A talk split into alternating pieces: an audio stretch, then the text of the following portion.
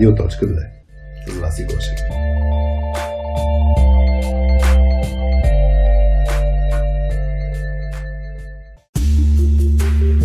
Преди да пуснем епизода с Данчо от Цилке, в който си говорим за проактивност, искаме да благодарим на, именно на Цилке за това, че са наши партньори и ни помагат да развием проектите на точка 2, в това число подкаста ни Radio.2, както и softskillspills.com.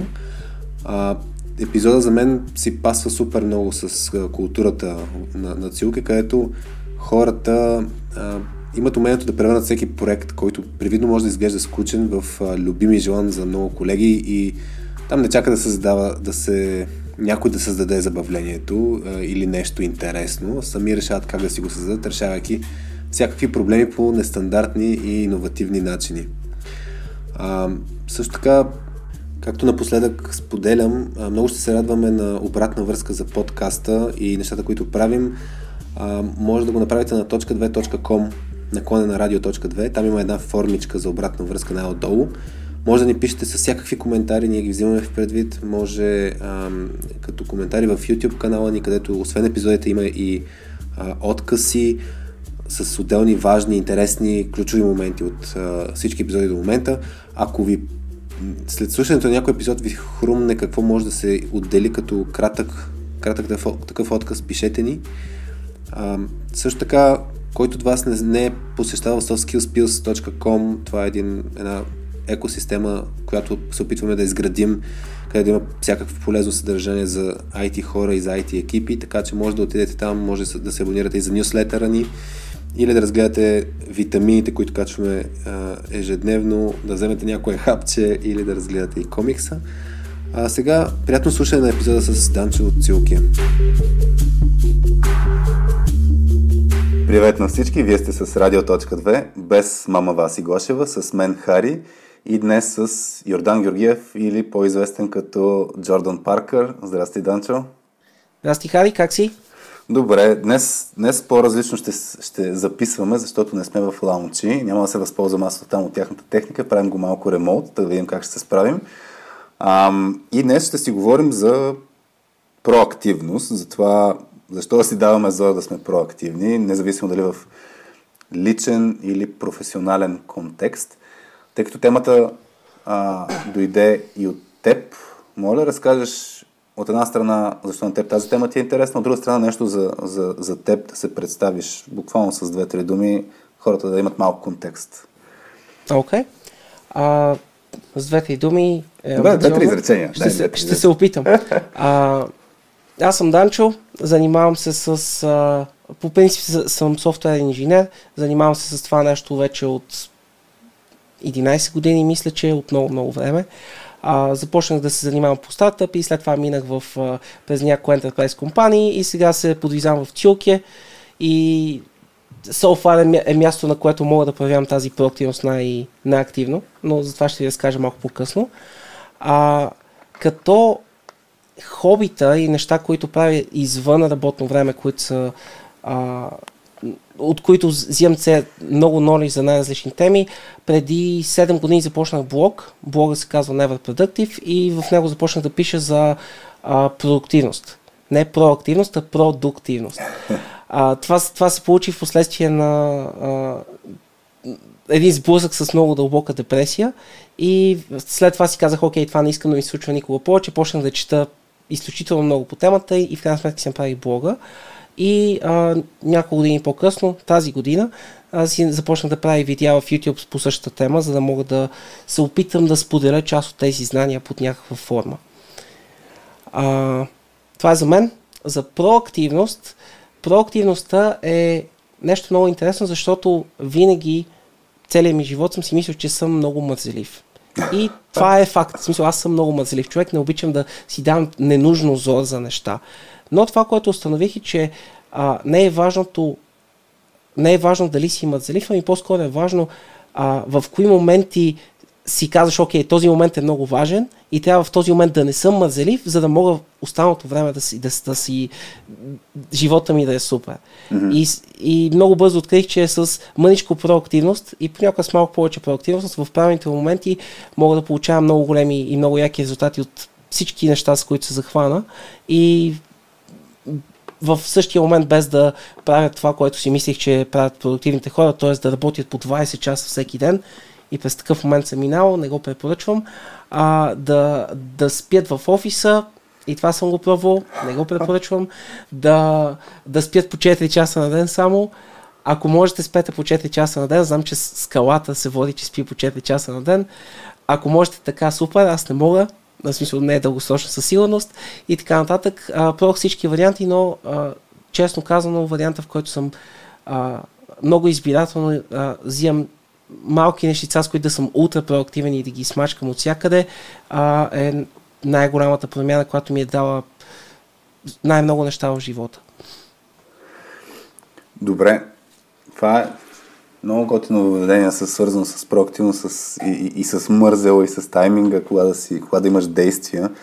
А, аз, аз като дефинирахме темата, се замислих преди, не знам, 6 години. Мисля, че писахме една статия, даже първата статия а, в блога на точка 2, а, която се казва а, Ако знаеш къде отиваш пътища много, а, или кодовото име Алиса, а, защото го заимствахме от Алиса страната на чудесата.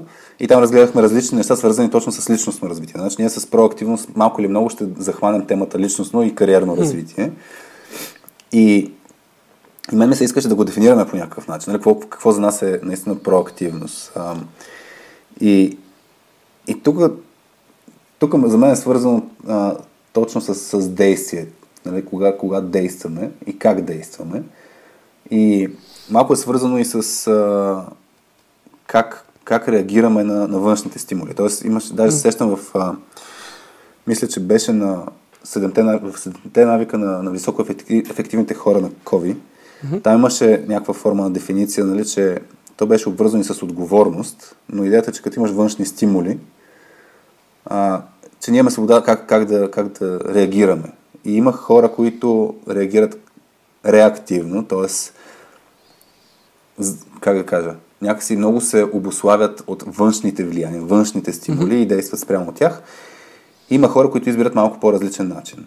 И тук тръгвам малко теоретично, въпреки че аз, нали, аз си преди да почнем запис, ти казах, обикновено тръгвам от историите, но а, има хора, които а, си казват, намират обяснение за собствените си действия спрямо някакви а, външни характеристики. Примерно, нали, наследственост. Моите родители са такива и затова аз съм такъв. Нали, генетично ми е заложено. Или възпитание. Така са ми казали, че трябва да се прави и дори да не искам, така съм възпитан. Или всички около мен, нали, средата, всички около мен така го правят, затова и аз го правя. И това е свързано с реактивно поведение.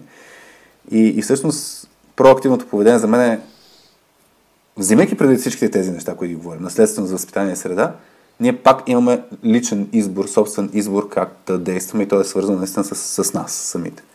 Та не знам, мен ми е интересно ти как, как разглеждаш проактивността като а, като понятие, за да просто сме на една страница около, около самото понятие? Бях забрал дефиницията на Кови за реактивно срещу проактивно действие. А, да, във всеки случай варианта, в който просто се носиш по течението, така да се каже, и каквото се е случило около теб, а, това се случва и с теб едва ли не и просто намираш в последния възможен момент начин да се адаптираш към ситуацията, не защото твърде много желаеш да се адаптираш към ситуацията, ми просто защото вече трябва. Mm-hmm. Вече е толкова късно, че ако не се адаптираш, вече е лошо. А, това не е яко. В смисъл, това е горе-долу обратното на продуктивност. А, проблема на такъв вид а, приемане на, на нещата е, че очакването зад тях обикновено, не винаги, има, има случаи, в които хората влизат в такъв стейт поради много причини и, и някои от тях далеч не са толкова симплистични, но много често майнсета зад тях е аз нямам автономия върху живота си. Mm. Това, не е, това не е добър майндсет.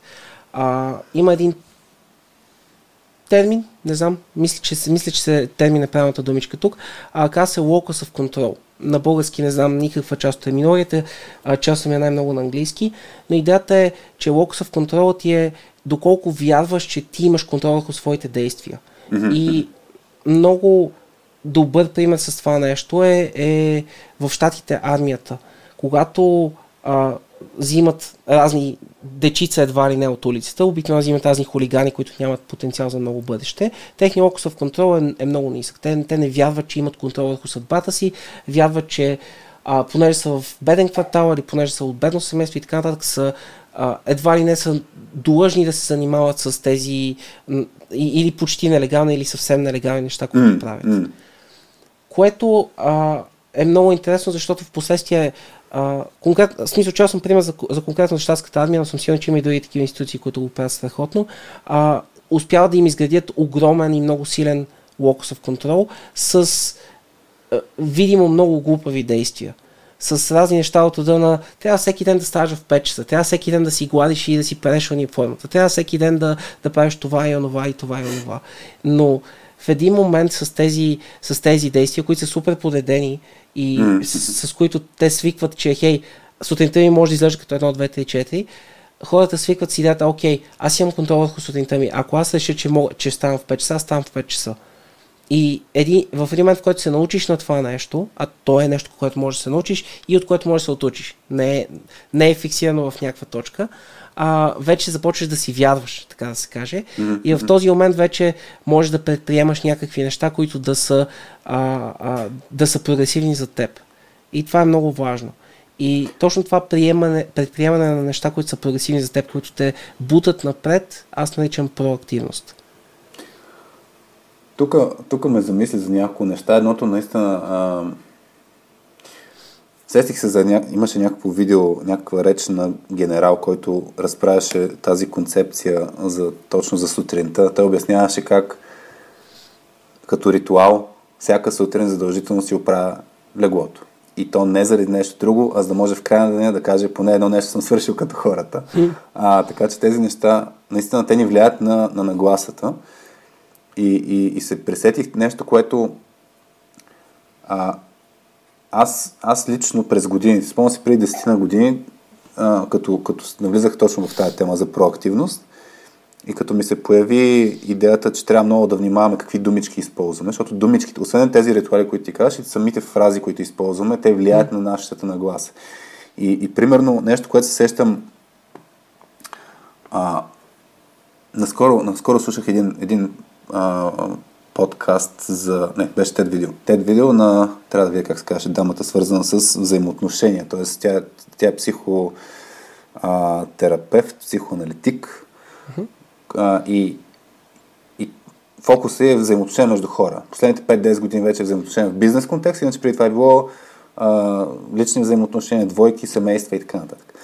И идеята беше свързана с точно това, а, да кажем как хората разчитаме, че някой друг нещо прави за нас. Примерно, ти ще ме направиш щастлив, не аз ще се направя щастлив. И, и това ти, примерно, да го кажеш, нищо не зависи от мен. Е, това нищо не зависи от мен като фраза, дори, а, в каквато и да е ситуация, ни вкарва в този, този нисък локъс в контрол.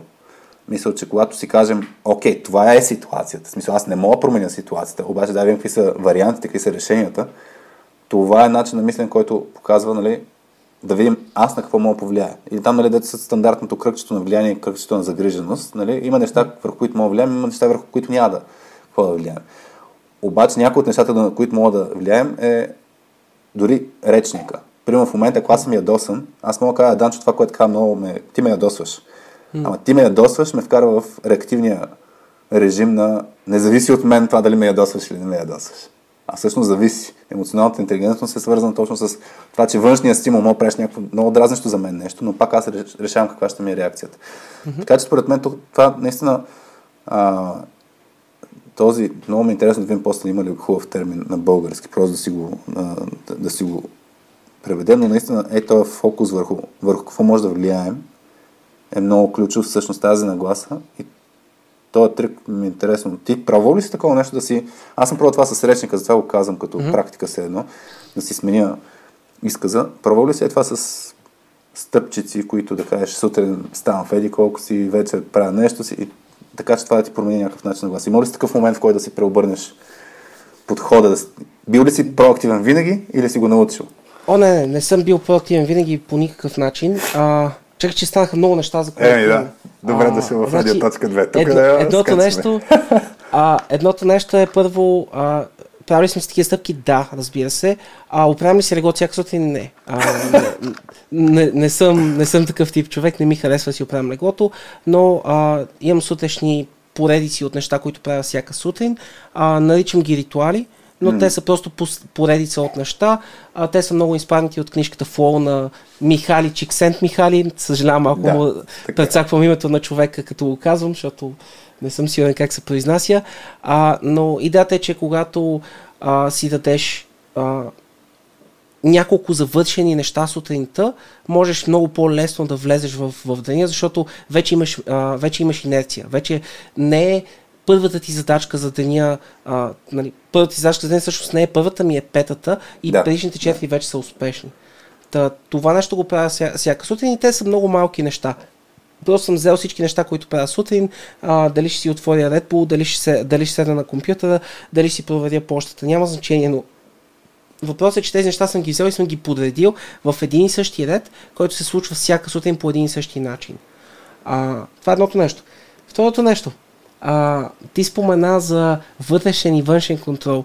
Това, това, това беше много готино, защото а, един, един, един от другите начини да се дефинира локус в контрол е а, един вариант е да се дефинира като силен и слаб локус в контрол, а втория вариант е да се дефинира като външен и вътрешен. Mm-hmm. И до, до каква степен вярваш, че ти имаш контрол или до каква степен средата има контрол. Така че това нещо също фитва страхотно в цялото нещо. А, как аз стигнах за, до този notion за първи път, до, до тази идея за първи път, че всъщност не мога просто да се оставя по течението и нещата да работят. То беше много интересно, защото стигнах до, до там с маркетинг. И да. то с неправене на маркетинг. А, първи, първият ни стартъп а, на, на мен и група приятели се казваше The Carbon Concept. И в The Carbon Concept правихме игри. Аз още много обичам игри, много обичам да правя игри, много обичам да играя игри.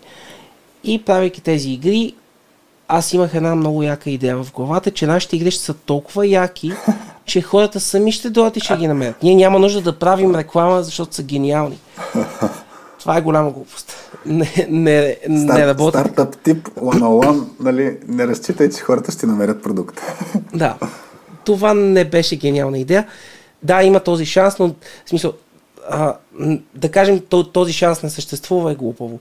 Но да кажеш, бизнес плана ми е да разчитам на този, на този шанс е още по-глупаво. Така че идеята е, че трябва всеки, всяка нова идея, всяко ново нещо да бъде продадено на хората и, те, и да стигне до тях по някакъв начин, за да може да има смисъл. А, дори в смисъл, дойде да вземем човек, човек от теб. Ти очевидно вече имаш подкаст, имаш, имаш успешен бизнес и така нататък. Въпреки това, предполагам, не си дошъл от семейство, което е правило подкасти 60 години и, и, и някакси те е подготвил за това нещо и ти, е, и ти е дал постъпков списък. А, ами някакси си казал, окей, искам да правя нещо. Как, как изглежда твоята история? А, при нас беше следното. А, значи, а, Жорката Митев, който прави Старт БГ подкаста, ме беше поканил за гост. А, паралелно с това си говорих с Жорката Ненов за... Просто си говорихме някакви работи и даже се разбрахме, че ще му гостувам на него в Свръхчовека подкаста. И паралелно с това точно бяхме на, на линията а, да експериментираме различни подходи за популяризиране на softskillspills.com. А, и една, как, нали, това, че се случиха тези неща с подкастите, беше а, една от линиите, които тогава решихме айде да експериментираме. Всъщност можем ли чрез присъствие а, в подкаст да стане хората да разберат малко повече с Soft Skills Pills. И всъщност ние стъпвахме върху модела Traction, там не знам дали знаеш тази книга, защото като говорим за маркетинг и за популяризиране на продукт, Traction е много яка книга. Има я на softskillspills.com, така че който не знае за какво става дума, може да види. А, та, та идеята е, че Тръгнахме да, да, да го правим това хем по случайност с а, моето гостуване в подкаст, хем в контекста на, на развитието на Soft Skills И тогава Васи, нали, която в момента е в майчинство, другия у, у, водещ, който не е водил от нали, 30 няколко епизода, а, се, се базика, че ние трябва да си направим подкаст. И, и нали, базика беше, за да мога да се изявявам малко по-често, нали, да не разчитаме на, на, на хора да, ни, да ме канят. И идеята беше буквално почваме. И то беше на, на шега. А, и, и тогава две неща първо се случиха, което между другото е свързано с проактивност. Едното нещо ще го кажа след малко, но а, едното беше първо, за да не измисляме топлата вода, идеята беше откъде мога почерпя знания. Няма нужда ние с итерации да правим само проба грешка, проба грешка. Итеративно да, но не е нужно без да се стъпи върху опита на други хора. Така че тогава питах Жорката Ненов, абе, как, как да почнем? И той каза, взимаш телефона, записваш и с телефон става и виждаш дали това е вашето нещо. А, това е пак някакъв майндсет, нали, как си го направиш по-лесно. Обаче другото нещо, което а, според мен е свързано с проактивност, е следното нещо. Попадна ми, попадна ми една статия, която гласеше, че на базата на ресърч 90 не знам си колко процента от подкастите, че умират след епизод 8. Мисъл, изкарват до 8 епизода.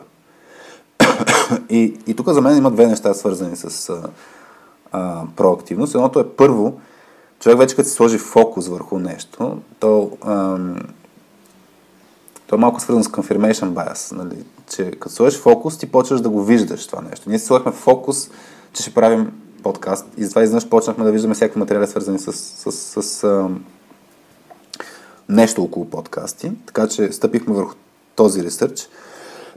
Но другото нещо, свързано с проактивно за мен е и това с постоянство. И аз не се очудих от тая статистика за 8-те а, епизода, защото наистина, когато тръгваш да развиваш нещо, да, да влияеш на действията, то проактивността е много свързано за мен и с лидерството като тема, която на мен ми е любима. А, чай, че нещо не те чух, с лидерството. Значи обаче аз нещо не те чувам, изгубих леко звука, да видим дали всичко е окей. Okay. Сега? Сега те чувам. Окей. Okay. Би трябвало да е малко по сигнал в момента, но, но ще... Добре. Но запис е, запис е високо качество. Да продължавам го, да. А, да с, с лидерството, mm-hmm. а, защото идеята е, че човек си представя някакъв крайен резултат, нещо в бъдещето, някакъв, нещо, което се опитва да постигне. А, и трябва да има достатъчно упоритост, достатъчно постоянство, за да докара до там. А, и, и по паралела, дето го говорихме за реактивното поведение и пускането по течението, нали? Едно да се пуснеш по течението, течението ще закара някъде, нали? ще има резултат, ама няма да е такъв, който ти си очаквал. Проактивно, да, трябва яко да гребеш и, и, и трябва да имаш постоянство, защото иначе спреш за малко, ще тръгнеш пак по течението и, и пак може да не стигнеш до този резултат. Така че, да, това е малко контекста на радиоточка. Не сме мислили, че ще правим подкаст, но то после се появяват и разни плюсове. Нали? Тоест, не е било предварително да е ясно, е това е най-якото нещо на света и ще го правим, защото ни е страст. После се получиха нещата. Даже ние преди да почнем разговор, ако искаш, може сега да, да завием на там, си говорихме, че проактивността или дори, айде, че хората си представят някой път, намира си страстта и ще бута, в, нали, и изведнъж ще кликнат нещата и ще бута в тая посока, защото всичко ще е прекрасно, пък някой път е точно обратно. На базата на проактивни действия заобичваш това, което правиш. Да. Добре. А, аз вече започнах да правя по-разумното нещо и си, и си водя леки записки, за да може да мина през, през всички точки. Иначе, иначе си изпускат много интересни теми, а мисля, че с теб имаме да си говорим тонове. Да. Добре, а, почвам малко отзад напред а, с страстта. А, да, аз съм много голям непривърженик на идеята, че а, you should go for your passion. Трябва да си намериш каква ти е страстта и да, и да, а, и да правиш само това. Това е много опасно като майндсет. Първият огромен проблем, който имам с това нещо е, че обикновено страстта на хората идва от момент, в който те още не са си доразвили мозъка едва ли не. В смисъл, те са... Обикновено ставаме много пешен за някаква идея, когато сме на 7 или на 6 или на някаква много малка възраст.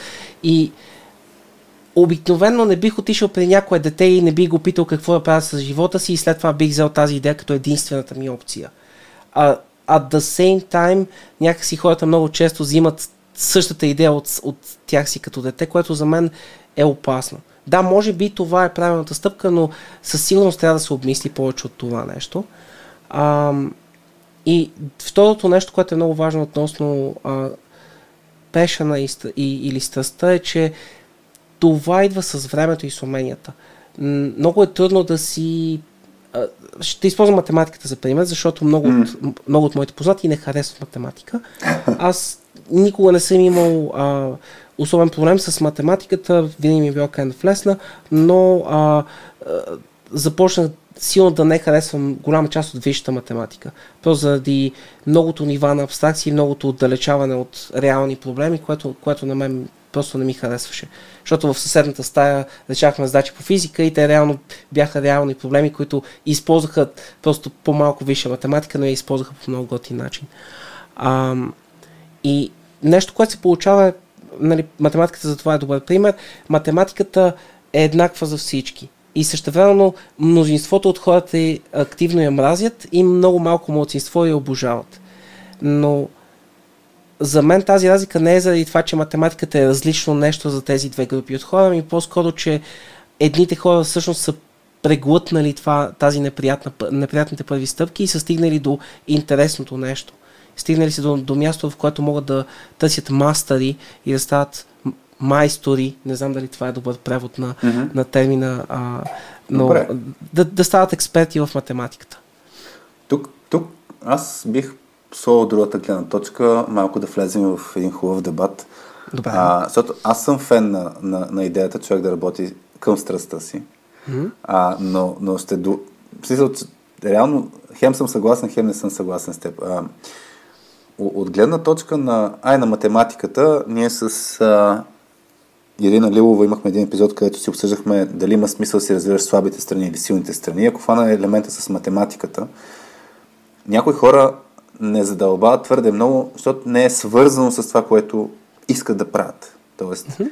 ако тази математика няма ти е по никакъв начин полезна, няма да го приложиш в това, което искаш да правиш, защо да се занимаваш с математика? От друга страна, ако виждаш, че тая математика, въпреки че не я харесваш, не е смислена, а, а, сама по себе си, ти е необходима стъпка за да направиш нещо друго, като професия, като желание, като резултат, тогава може би има смисъл да го направиш. И да, това, което ти кажеш, може даже да заобикнеш математиката, mm-hmm. като стигнеш до следващото ниво. А от друга страна, аз, аз ще кажа за страстта. Моята гледна точка. Съг, а, имах, имам, бях, наскоро даже споделих в LinkedIn една статия, която а, се казва а, Полетът към мечтите и в самата, самата визуализация пише Лети здраво стъпил на земята. А, тоест, от една страна съм в, в разрез с това, което ти кажеш за страстта, аз съм за човек да си разпознае къде наистина е пешенът. В смисъл, има много голямо желание. Mm-hmm. Също време това, което ти каза, нали, да не го прави сега нещо моментно, днес ми хрумва, айде си вкарам всичките яйца в една кошница и действам спрямо тази идея, защото това е нали, по-мимолетно. Обаче, страстта, ако е устойчива, примерно за мен, много често хората ме питат, ти що вече не си програмист, Нали, що се подхвана да се занимаваш с, с, с soft skills, с обучение, собствен бизнес, нали, в крайна сметка всички се бутат да влядат в IT индустрията. Аз реално излязох от IT индустрията, въпреки да. всички клиенти са ни от IT индустрията. И, и тук това, което е интересно, е, че аз още от джуниорските си години, давам го винаги като пример, две, първите две книги, които взех от библиотеката тогава в, в компанията, едната беше а, реф, рефакторинг, да се уча как да правя рефакторинг, а второто нещо беше peopleware, т.е. Ли, тема, книга на тема лидерство и за как хората наистина работят по-добре заедно. Та, в даден момент аз замислих, че през последните там 10 на години аз имам фокуса върху развитие на хора, имам фокуса върху, мисля, като, като по-голяма цел имам желание да помагам на тия хора и, и в ролята си дори на лидер това ми е бил фокус. И, и тъ, затова темата лидерство, например, на мен, си ми е тема от последните 15 години. И mm-hmm. това би го нарекал страст, но не е, мимолет, не е мимолетна.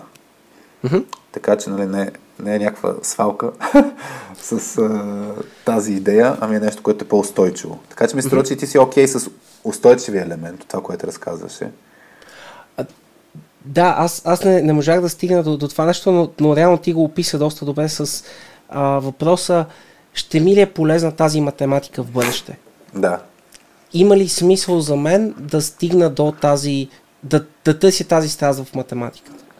И това е нивото на а, анализ, което препоръчвам за всякакъв вид потенциална страст. Защото има много, много е трудно да разберем дали това нещо е просто вълна, през която минаваме. Дали днес съм супер, имам супер силна страст за, а, да знам, за карти за игра, за да, правя фокуси и утре ще искам да съм а, комик, примерно. А, да. Като има начин по който и двете неща правят смисъл, естествено. А, ще, ще, дам, ще дам и пример след малко.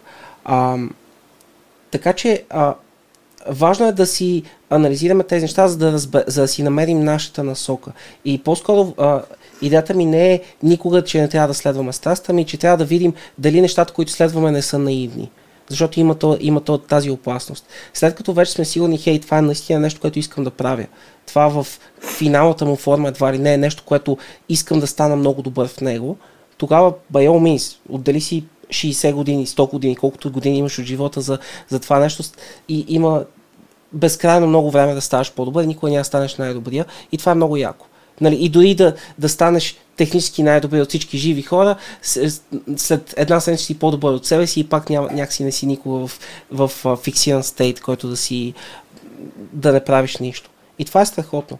А, но нещо, което а, от което трябва да внимаваме и което об, обикновено ме притеснява е, че хората не, не спират за момент да, да осмислят това нещо. А, ще дам пример с мен. Mm. Аз като малък а, много исках да свиря на китара. Ето тук има една китара, не я ползвам особено често, имам я, много и си кефя, много красива китара, но, но свиря на нея един път на месец, примерно. Мисъл, и то не свира толкова добре. А, и като малък много, много иска да свиря на китара, основната причина беше, че баща ми каза ми, ти най-вероятно няма да свириш на китара, защото не сме музикално семейство. И аз казах, я пък да видим. И, и си купих една китара и почнах да се уча. А, последствие установих, и това стана примерно след 7 години, установих, че всъщност частта от китарата, която много-много ме кефи, всъщност не е музикалната. Не, не ми харесваше да си упражнявам музикалния слух, не ми харесваше да си упражнявам ритъма, не ми харесваха голяма част от музикалните компоненти на китарата, но много-много ми харесваше на финната работа с пръстите. В смисъл, та, да. това нещо и тази същност супер много ме, ме, ме изкефи. И в последствие аз това нещо, осъзнавайки го, го обърна, се обърнах към фокусите. Защото фокусите пък, а, те бяха те бяха експеримент. Те, аз не бях сигурен, че това е нещо, за което ще съм супер пешенът или изобщо не е пешенът, но си казах, окей, харесва ми да правя неща с ръцете си, харесва ми да, а, да, да правя прецизни и трудни неща, които, а, които мога с часове да упражнявам. И от друга страна искам да си развия а, комуникационните умения. И си казах, окей, нека да, да комбинирам тия две неща, ще се науча на фокуси и почна да си игра с фокуси. Все още обожавам фокуси си и си игра с карти всеки ден. Все още е супер много кеф и все още се, при, при всяка една възможност показвам фокуси на хората. Стига да искат да, иска да ме търпят, естествено. А, и сега в момента мога съвсем спокойно да кажа, че ако аз бях продължил да блъскам като кретен с китарата, никога нямаше да съм чак толкова удовлетворен от това нещо като хоби, колкото, с, от, колкото съм удовлетворен сега с фокусите. Просто едното, ме, едното нещо а, резонира с мен по един, с, на едно ниво, а фокусите, нали, китарата резонира с мен само на това а, прецизно физическо ниво, а фокусите резонират на няколко нива едновременно. И просто ги правят по, по-добрия избор за мен. Нали? Добре, тук те подхвана един въпрос, с, с, просто веднага ми изникна. А, защото, като говорим къде да си влагаме енергията, действията, говорим някакси, че трябва да тръгнем в някаква посока. Mm-hmm. Същевременно даваме, аз също мога да дам някакви такива примери, но даваме примери, в които тръгваме в някаква посока, виждаме, че не е за нас това нещо, mm-hmm. взимаме си хубавото нещо от там, което ни кефи и го прилагаме към бъдещето нас. Та, та идеята е, че има някакъв баланс между това да експериментираш с неща, които не знаеш дали ще ти харесат и също време да се стремиш към нещо по-голямо, като само да... Аз и там бих похванал нали, да го обсъдим, но така, така го усещам. И, и, и въпросът е, проактивността за мен е свързана с незастой, с движение. Да. А, и сега въпросът е в каква посока. Защото точно тук ми е много интересно а, хем, значи, според мен е някакъв баланс между това. Първо, да, ако фана пак метафората с, с реката, според мен е баланс между трите неща. Едната е да гребеш много ясно дефинирана посока. Второто е да гребеш на някъде, дето текущо си мислиш, че е добра посока, ма знаеш, че може да не е добра посока. И трето нещо е да се оставиш по течението. И, и, и тук много ми е интересно да, да, да ги разгледаме тези три аспекта. Сега просто ми изникват като три аспекта, защото аз даден момент, като си говорихме, се зачудих и лошо ли е да се пуснеш по течението? Това, това все прави ли те непроактивен? А, прави ли те това трябва ли задължително да имаш цел, за да си проактивен? Това е добър въпрос. Много добър въпрос. А, нещо, което аз съм открил. Защото е много, много лесно да даваш акъл на хората и да кажеш, абе бъди по-проактивен човек, всичко ще се оправи си. Смисъл, а, ти, защо спиш, нали? нали много е лесно да, да не, не правиш нищо и да очакваш неща. Това е много лесно да се дава като съвет. Обаче не е честно. Това, което съм установил е, че а, имаме компоненти в живота, така да се каже. Не обичам да разделям uh, work-life на, на две отделни неща, защото за мен са, са много близки. но а, а, но в, в тази конкретна концепция може да се ползва такова разделение. А, имаме как, как вървят личните ни взаимоотношения с близки, познати, гаджета и така нататък. А, имаме как вървят нещата в работа, имаме как вървят хобитата ни, имаме как върви семейство ни и, и, и на брой различни а, колони, които ни крепят едва ли не. Превеждам Ферли Куцо от английски. А, Извинявам се, че... Колони, половината... пилър да, колони. точно да. Просто половината ми речник е на английски, защото съм чел за тия неща на английски 5-6 години и ми е много трудно да, да, да ги комуникирам на български. Та, идеята е, че имаме, имаме ги тези неща, които ни крепят. Ако всичките от тях са а, стабилни, или почти всички от тях са стабилни, е доста лесно да, а, да сме проактивни някъде, да търсим подобрения, да търсим нови, нови хобита, да търсим нови цели, а, да преследваме стари цели и така нататък. А, и, това, и това е вярно. Ако всичко останало в живота ни е на окей okay ниво. Не търсим перфектно ниво, защото перфектното ниво не е, не е разумна цел, но на ниво, на което а, не се чувстваме дискомфортно от него, тогава тази проактивност е безкрайно ценна.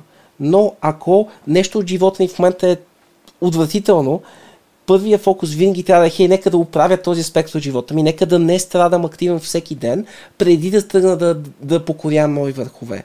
Защото е много лесно да почнем да покоряваме нови върхове в опит да избягаме от, от да, други да. проблеми и това вече отваря още една голяма турба с други, с други демони едва ли не и не, е, не е много окей. Okay. така че да, да се оставиш по течението е валидна стратегия. Има случаи, в които може да, в смисъл, имаш някакъв огромен, а, огромен личен проблем. Нещо, нещо в твоя личен живот се е щупило по някакъв много голям начин, не се чувстваш окей, не си, не си емоционално стабилен, искаш, трябва ти някакво време. Ами, най-умното нещо, което може да направиш в тази ситуация е да се оставиш по течението във всички останали направления в живота си и да се фокусираш на 100% върху хей, искам да съм тук, искам да съм как, как казваш mental health на български? Ментално здраве? Искам менталното ми здраве да е на, на, на добро ниво. И психично здраве може да е, не знам. Да, искам психиката ми да е окей. Okay. Искам да се, да, се, да се чувствам добре в кожата ми, преди да тръгна да, се, да, да, да търся новите върхове. И това е много разумно. Така че не, няма едно решение, което да е перфектно. А, това, което спомена за целите, там идва второто нещо. Приема, че всичко е в някакъв разумен баланс. В смисъл, нещата в живота ни са на, на окей okay ниво. Не е много добро, но не е много лошо. Имайки това окей okay ниво, вече може да кажем, окей, взимаме си, сега, сега ще си намеря някаква цел и ще си я сложа пред себе си. Целта на тази цел не е да е финална. Нали? Не, не е казано, че всяка една, а, че някоя от нашите цели ще си остане за винаги и че тя ще е винаги финалното нещо. Не е нужно меч, мечтата ти или, или пешената ти или това винаги да сочат в една посока. Но, но е хубаво да има някаква посока, защото иначе е много, много е лесно да се чувстваш а, е, седейки няколко дни или няколко седмици без посока, при, при някои хора се получава и още по-дълъг период, е много лесно да се чувстваш все едно не прогресираш на никъде. А дори да прогресираш към нещо супер тривиално и не, не, не казвам тривиално с а, имайки пред дадения контекст за човека. В моя случай, а, фокусите за мен са нещо тривиално. Не са нещо, което, от, от което искам да направя професия. Има хора, които искат да, да, да, да, да работят като фокусници и това им, е, това им е целта. По никакъв начин това не е нещо лошо, това е нещо страхотно, но аз не се виждам като един от тези хора. За мен фокусите винаги ще са едно хоби и никога, не, в, поне към момента, не мисля, че ще станат нещо повече от това. Но дори в много тъмни моменти от, от, в, в главата ми тъмни моменти, съм можел да изляза, виждайки, че прогресирам в нещо, което дори аз знам за себе си, че не е толкова важно за мен. Но само наличието на този прогрес ми казва, окей, ти седя тия три седмици, не направи кой знае колко много неща, ама виж, ей тук прогресира. И този малко прогрес много помага да се, да, някакси човешко е да търсим прогреса. И, и да сме сигурни, че го има някъде е много ценно. Да разбирам ли, че прогреса по някакъв начин все едно е гориво да можем да сме проактивни? Проактивността е да си търсим по-скоро прогрес някъде. Да си търсим някакъв вид учене, някакъв вид а, развитие или някакъв вид нещо. А, и налично на тази проактивност е по-скоро да не се отказваме от това а, това търсене за нещо, в което може да сме с 1% по-добри. Не е нужно да е едно и също нещо всеки ден. Има много плюсове да е едно и също нещо всеки ден, by all means, но не е нужно да, да сме сигурни кое е това нещо, не е нужно да а, не е нужно на, на 20 или на 30 или на 40 да знаеш вече коя ти е целта в живота и така нататък. Това са неща, които е много лесно заради survivorship bias и още 1050 проблема да видим в момента и си кажем, окей, всички са наясно какво е от живота си. Това не е вярно. Това, което се случва е, че просто виждаме извадки на хора, които поради една брой фактора са стигнали до, това, до този извод, може би по-рано в живота си. Но това не значи, че няма съмнение, това не значи, че не са имали 1050 други неща в главата и така нататък. Той, и, да За мен този въпрос, нали, аз обичам да го казвам, нали, какъв искам да стана като порасна, за мен този въпрос се сменя като отговор в годините. В смисъл, че Знаеш какъв, какъв беше моят отговор на като, като съм бил в детската градина? Са ме попитали този въпрос и това е нещо, към което още съм окей okay да, да стана такъв като порасна. Отговорът ми в детската градина е бил безсмъртен. Така че мисля, че това е разумна цел. да, въпрос наистина, че от това, което разказваш, аз това се замислям, кои са, кои са елементите, нали? Точно това, което ти кажеш, посока, прогрес, от друга страна, това, което говорим за да спрем да се замисляме. Тоест, проактивността хем е свързано с действия, хем е свързано с целенасочени действия или, или, или някакви осъзнати действия, нали? за разлика от реактивността, където е не толкова осъзнати. Ние реагираме на някакви обстоятелства, те пак са, имаме, влагаме мисълно нямаме въпроса, аз изобщо трябва ли да правя нещо, спря... трябва ли да реагирам на, на, тази, на тази ситуация. А, обаче се замислих за нещо аз в друг контекст. Нали, ако обърна малко сега в работен контекст, защото си говорим колко е хубаво проактивността, и има достатъчно компании, в които има по-ясно дефинирани процеси. Така. И има нерядко, нерядко често, да направя си много често среща на репликата, това не е моя отговорност. А, и даже проявата на проактивност, някой може да ти каже, защо ти, ти го правиш, това не е наша отговорност. Mm. И на теб, каква ти е мисълта в този контекст? Това с... Защото за мен проактивността е много навързана с отговорността, защото проактивността е действия, които много често не са очаквани. Това mm-hmm. го говоря в контекста на работа. Също време някой път може да е супер, някой път може да е зле. Някой път може да те пернат през пръстите, защото си направил нещо, което не трябва. Но за мен, да. по принцип, проактивните действия означава, че ти ще си поемеш отговорността, независимо каква е плюс или минус, спрямо тези действия. Но какво мислиш за този контекст, където да, има значи... много по-стрикни процеси? Да, нека да започнем първо с отговорност и после да се върнем на процесите. А, проактивността значи отговорност винаги. Това е, това е майндсета седящ зад, а, зад всякакъв вид проактивност. Аз поемам отговорност за нещо. Аз поемам отговорност, която не съм дължен да поема, не трябва да поема, никой не, ми е, не ме кара да я поема, никой няма да, ме, да ми даде награда за това, че съм я поел. Просто аз искам да, аз искам повече. Искам повече от нещо и заради това ще направя нещо по въпроса. Това е това е есенцията на проактивност, без значение вътре или извън работа. Тя трябва да върви ръка за ръка с отговорност, иначе не е истинска проактивност. Иначе а, се получава нещо, тропата, която аз съм виждал много-много в а, а, гейм девелопмента. На времето аз от изключително дълго време използвам Unity Game Engine. Намерих го, на времето бях в един стаж в Heavy Mode Games и там а, за жалост момчета нямаха време да ни научат на техния енджин и ни даваха няколко съпортинг задачки покрай офиса, които за жалост а, просто защото бяхме завършили ТОЕС, успяхме да свършим за около, е, за около един час. И а, просто им пренаправихме рутери, мрежи и такива неща. А, но просто и аз и, а, и, и Сандо, който бе един мой съученик, а, бяхме а, завършили Циско и бяхме завършили ТОЕС, и там бяхме последна година в ТОЕС и просто беше много трудно да тия неща да са сложни. И свършихме и тези неща и, и това ни остана две седмици от този стаж, който, които бяха много готини в Хеймонт. Нали, аз, аз става дома, аз съм в а, 12 или 11 клас и има хладилник пълен с сокове, от които мога да пия колкото искам. Нали, това бе, беше някакво без, безбожно щастие. А, но а, в това време аз седнах да уча Unity, просто защото цита си Game Engine и намерих Unity случайно. И от този момент нататък, това са вече 9 или 10 години, се занимавам с, с Game Engine. И това, което беше много популярно там във форумите и все още го използвам като пример, за да обясня това като а, действие, за да направиш една ти трябват много хора. Трябва ти хора, които да пишат код, трябва ти хора, които да направят концептата, хора, които да направят 3D моделите, хора, които да, да направят шейдерите, така че тия неща да, да, да се осветят правилно, хора, които да направят музиката, саунд ефектите, а, синематографията за, за различни кът сцени и така нататък. Супер много и супер сложна работа но очудващо в форумите на Unity, защото това беше място, в което в началото си търсихме самишленици за проектите, имаше изключително много хора, които не можеха нито едно от тези неща. И това, което те даваха на пазара, казваха е, гледай само чета, ще съберем ни хора, ще има 10-15 души с всичките тия специализирани умения, които ни трябват. И аз, аз ще давам идеите.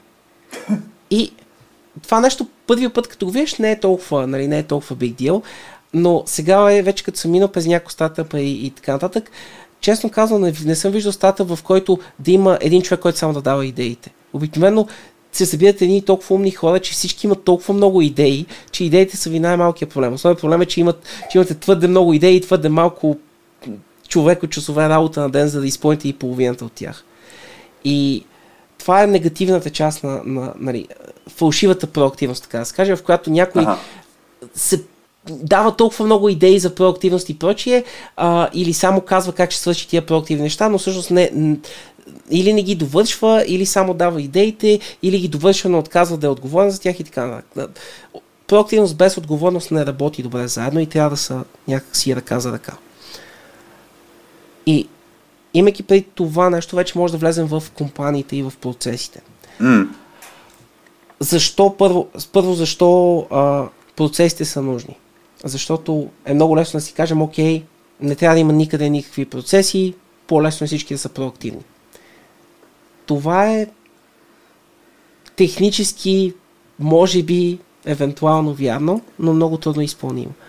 А, наличието на процеси е, е там, защото то налага някаква проактивност или някакви допълнителни действия извън котиката на хората, а, без те да имат тази проактивност, без тя да е, да е нужно а, хората да имат.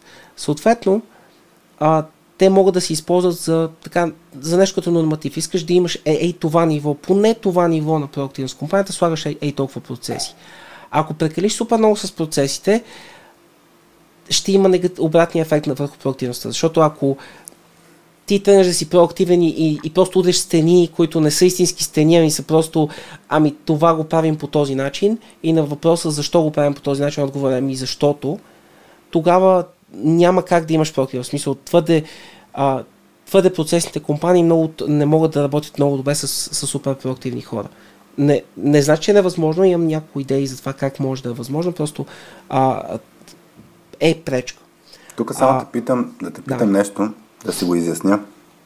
Защото казваш, че процесите ги има там, за да, само да сложат стандарта за това какво ниво на проактивност да имат хората. През Така тази призма, да. Така, така, се опит, така го разбрах. А, пък за мен проактивност в контекста на работа много често е точно това действие отвъд тези очаквания. В смисъл, за мен по-скоро процесът налага очаквания някакви, какво се очаква от теб да направиш. И ако го правиш това нещо, то не е, не е като да си проактивен, защото това се очаква от хората да се прави. Да, да, в смисъл, трябва да, за, за да да ме разбереш, тук трябва да стъпиш една стъпка назад, преди да ги има тези процеси. Разбрахте, окей. Т- Ти, инженерите, Раз- примерно, да, са имали някаква отговорност и след това са, са, са, са си казали, окей, ама тези инженери, ако не си говорят един с друг или не си говорят с клиента, това прави проблеми. Разбрахте. И да, в този момент на, а, увеличаваш рамката на инженер. Но в този момент това става стандарт, който е очакван и Точно вече... така, да. да. А И- много важното нещо при изграждане на такива процеси, защото можеш да си проактивен, но не е нужно да не е, ново, не е нужно всяка проактивност да е иновация. Не е нужно всяка проактивност да е нещо изцяло ново за всички около теб. Може тази, то, това нещо, което фундаментално е доста креативно, да се обърне към нов подход към решаване на проблема или нов подход към стигане до резултата. Затова е много важно, когато в компании се създават процеси, те да не са това нещо трябва да се стигне до този резултат с стъпка 1, 2, 3, 4, 5. В някои индустрии това е показано, че работи, но тези индустрии обикновено не са креативни. Ако става дума за всякакъв вид креативна работа, М. и тук виждат почти всичко IT, почти всичко свързано с, с, из- с или всичко свързано с изкуство, всичко свързано с музика, всичко свързано с супер неща. Повечето модерни професии са креативни под една или друга форма или могат да бъдат креативни с малко, а, с, с малко старание. А, в тези, в, в тези професии да, да добавиш стриктен подход към нещата обикновено е лоша идея. Да. И затова та, а, при някои компании, в, в някои ситуации се налага да сложиш много рамки. Има много причини за това. Да речем, а, работил съм с швейцарски банки. Там има много тежко законодателство, много, много тежки регулации и много голям риск, ако нещо се, се предсака. Нали? Там е важно да сложим много тежки рамки. Това е абсолютно задължително. В смисъл искаме да опазим хората. Ако работиш с болници, тогава също искаш да опазиш хората рамките понякога и процесите, които а, диктуват тези рамки, са нужни. Това го разбирам.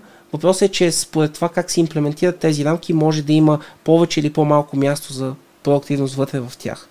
Така че, да, може би трябва някои неща да се подсигурят, че ще станат, но може би може да се даде свобода на хората за това как да станат.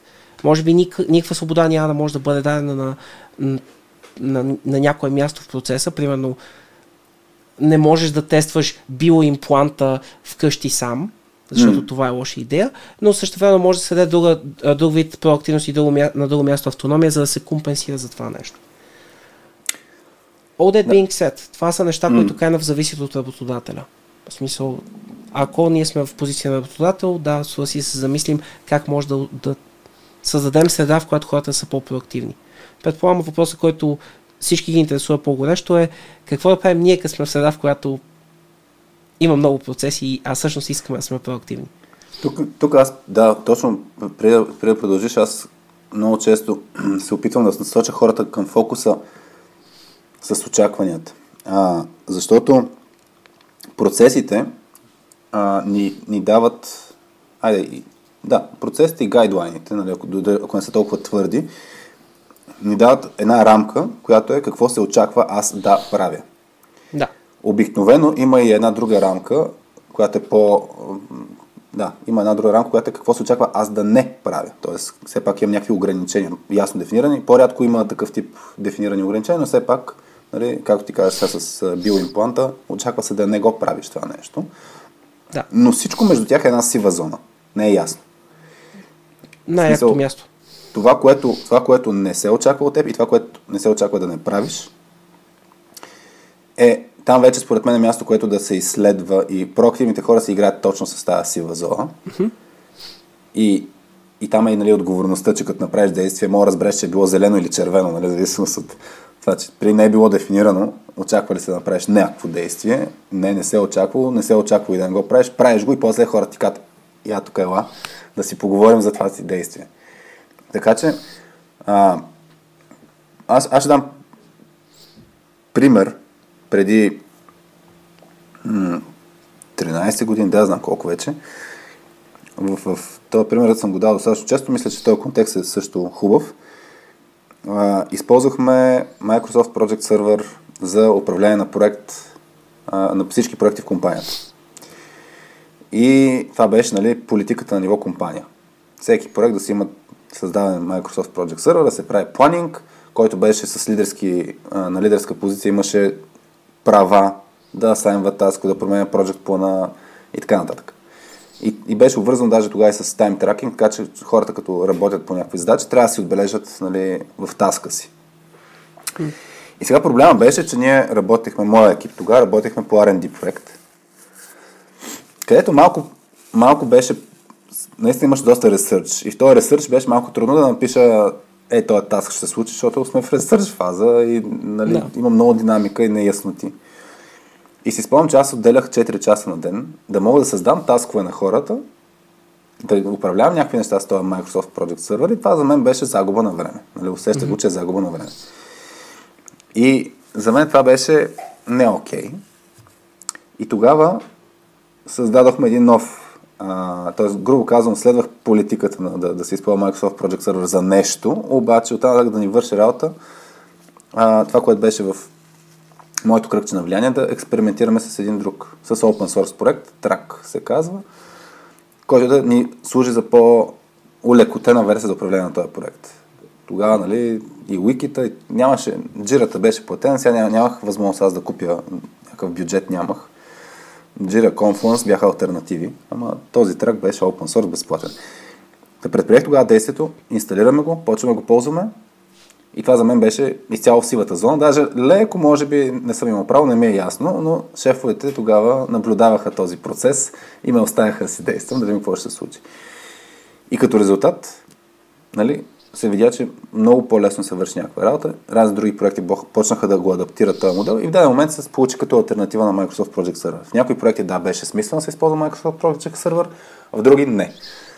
А, та идеята ми е, че е това с сивата зона. Наистина човек преди да, преди да действа е много важно да се замисли това, ако не му е забранено и ако ще му помогне в някакъв аспект да, да експериментира, с ясната идея, наистина с ясната идея, че после може да има и негативни последствия, защото не винаги са позитивни.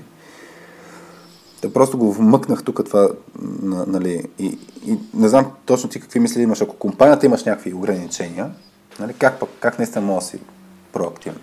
Да, значи там има, а, има, има, има естествено доста варианти. Сивата зона е мо, моето любимо място, което обичам да действам. А, моето мото е по-лесно да кажеш извинявай, отколкото да питаш 150 човека за позволение. А, естествено, това трябва да върви ръка за ръка с малко common sense. А, има моменти, в които очевидно е по-добре да поискаш позволение и очевидно някой може да пострада или а, може да ликнеш на няколко данните или нещо от този род. В тези ситуации естествено е хубаво да, да, да ползваме common sense, но много често е по-лесно да пробваме нещо и да видим какво ще стане. Така, а, има много голям диапазон от компании, в които може да влезем с най-различни правила. Има компании, в които правилата са много фиксирани и наистина място за проактивност е, е доста ниско. Там има няко, няколко варианта. А, първото нещо, което аз обичам да правя е, а, което го правя във всички възможни варианти, аз обичам да съм проактивен и в личния си живот, така имайки, а, имайки блога си, имайки видеята си, имайки нещата, винаги знам, че а, тази краста, така да се каже, тази креативна енергия ще бъде а, насочена на някъде, дори и в работа да, в точно в този момент да не мога. Защото съм имал такива ситуации, в които не съм имал възможността а, и не винаги това е възможно. Но първото нещо, което трябва да се направи, в колкото и ограничена среда да сме, а, това в момента в Чилки много често се, се случва, защото просто започват колеги а, нови проекти. И хора от моят екип започват нови проекти и първия съвет от, от мен, който идва е, хей, трябва да видиш какво можеш да направиш в проекта, какви са, къде, къде са ти лимитациите на теб. В някои проекти ще са по-тесни, в някои ще са, по, ще са по-широки. Но е важно да разбереш откъде започваш и да знаеш нали, с каква среда и система си имаш вземане-даване. След това, това, което е почти универсално вярно е, че колкото и, и, и големи ограничения имаш в която и да е компания, тези ограничения не са много фиксирани. Защото процеси идват от хора, идват от хора, които си говорили с хора, идват от хора, които да. си ги измислили.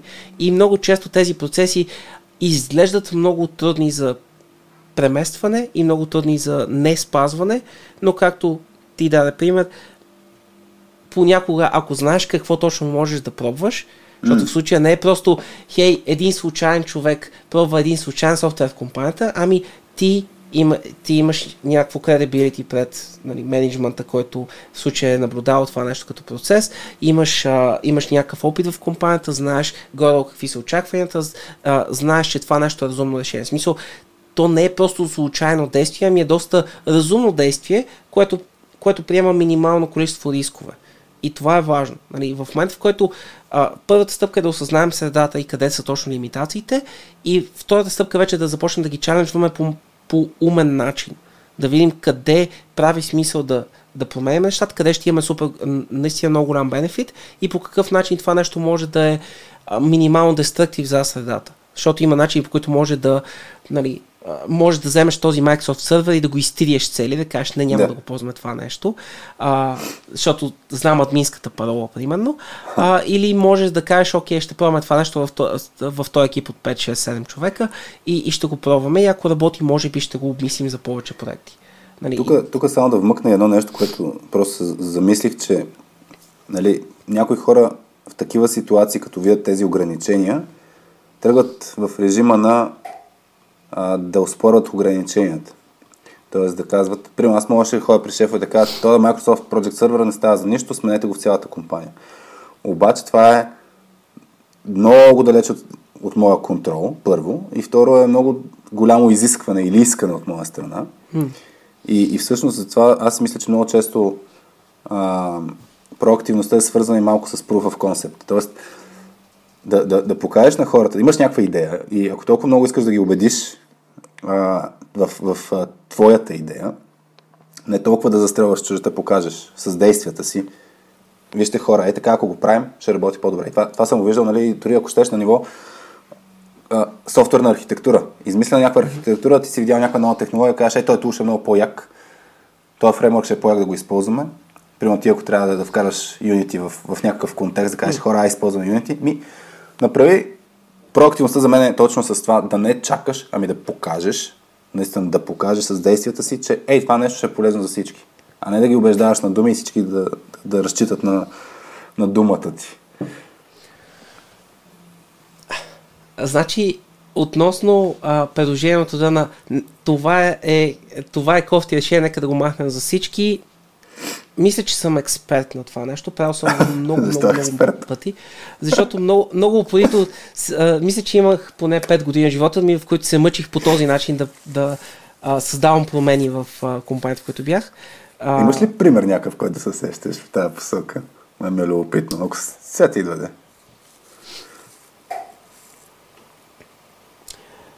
В...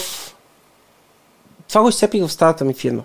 Добре. И в общи линии аз не харесвам а, Manual QA позициите, не ги харесвам.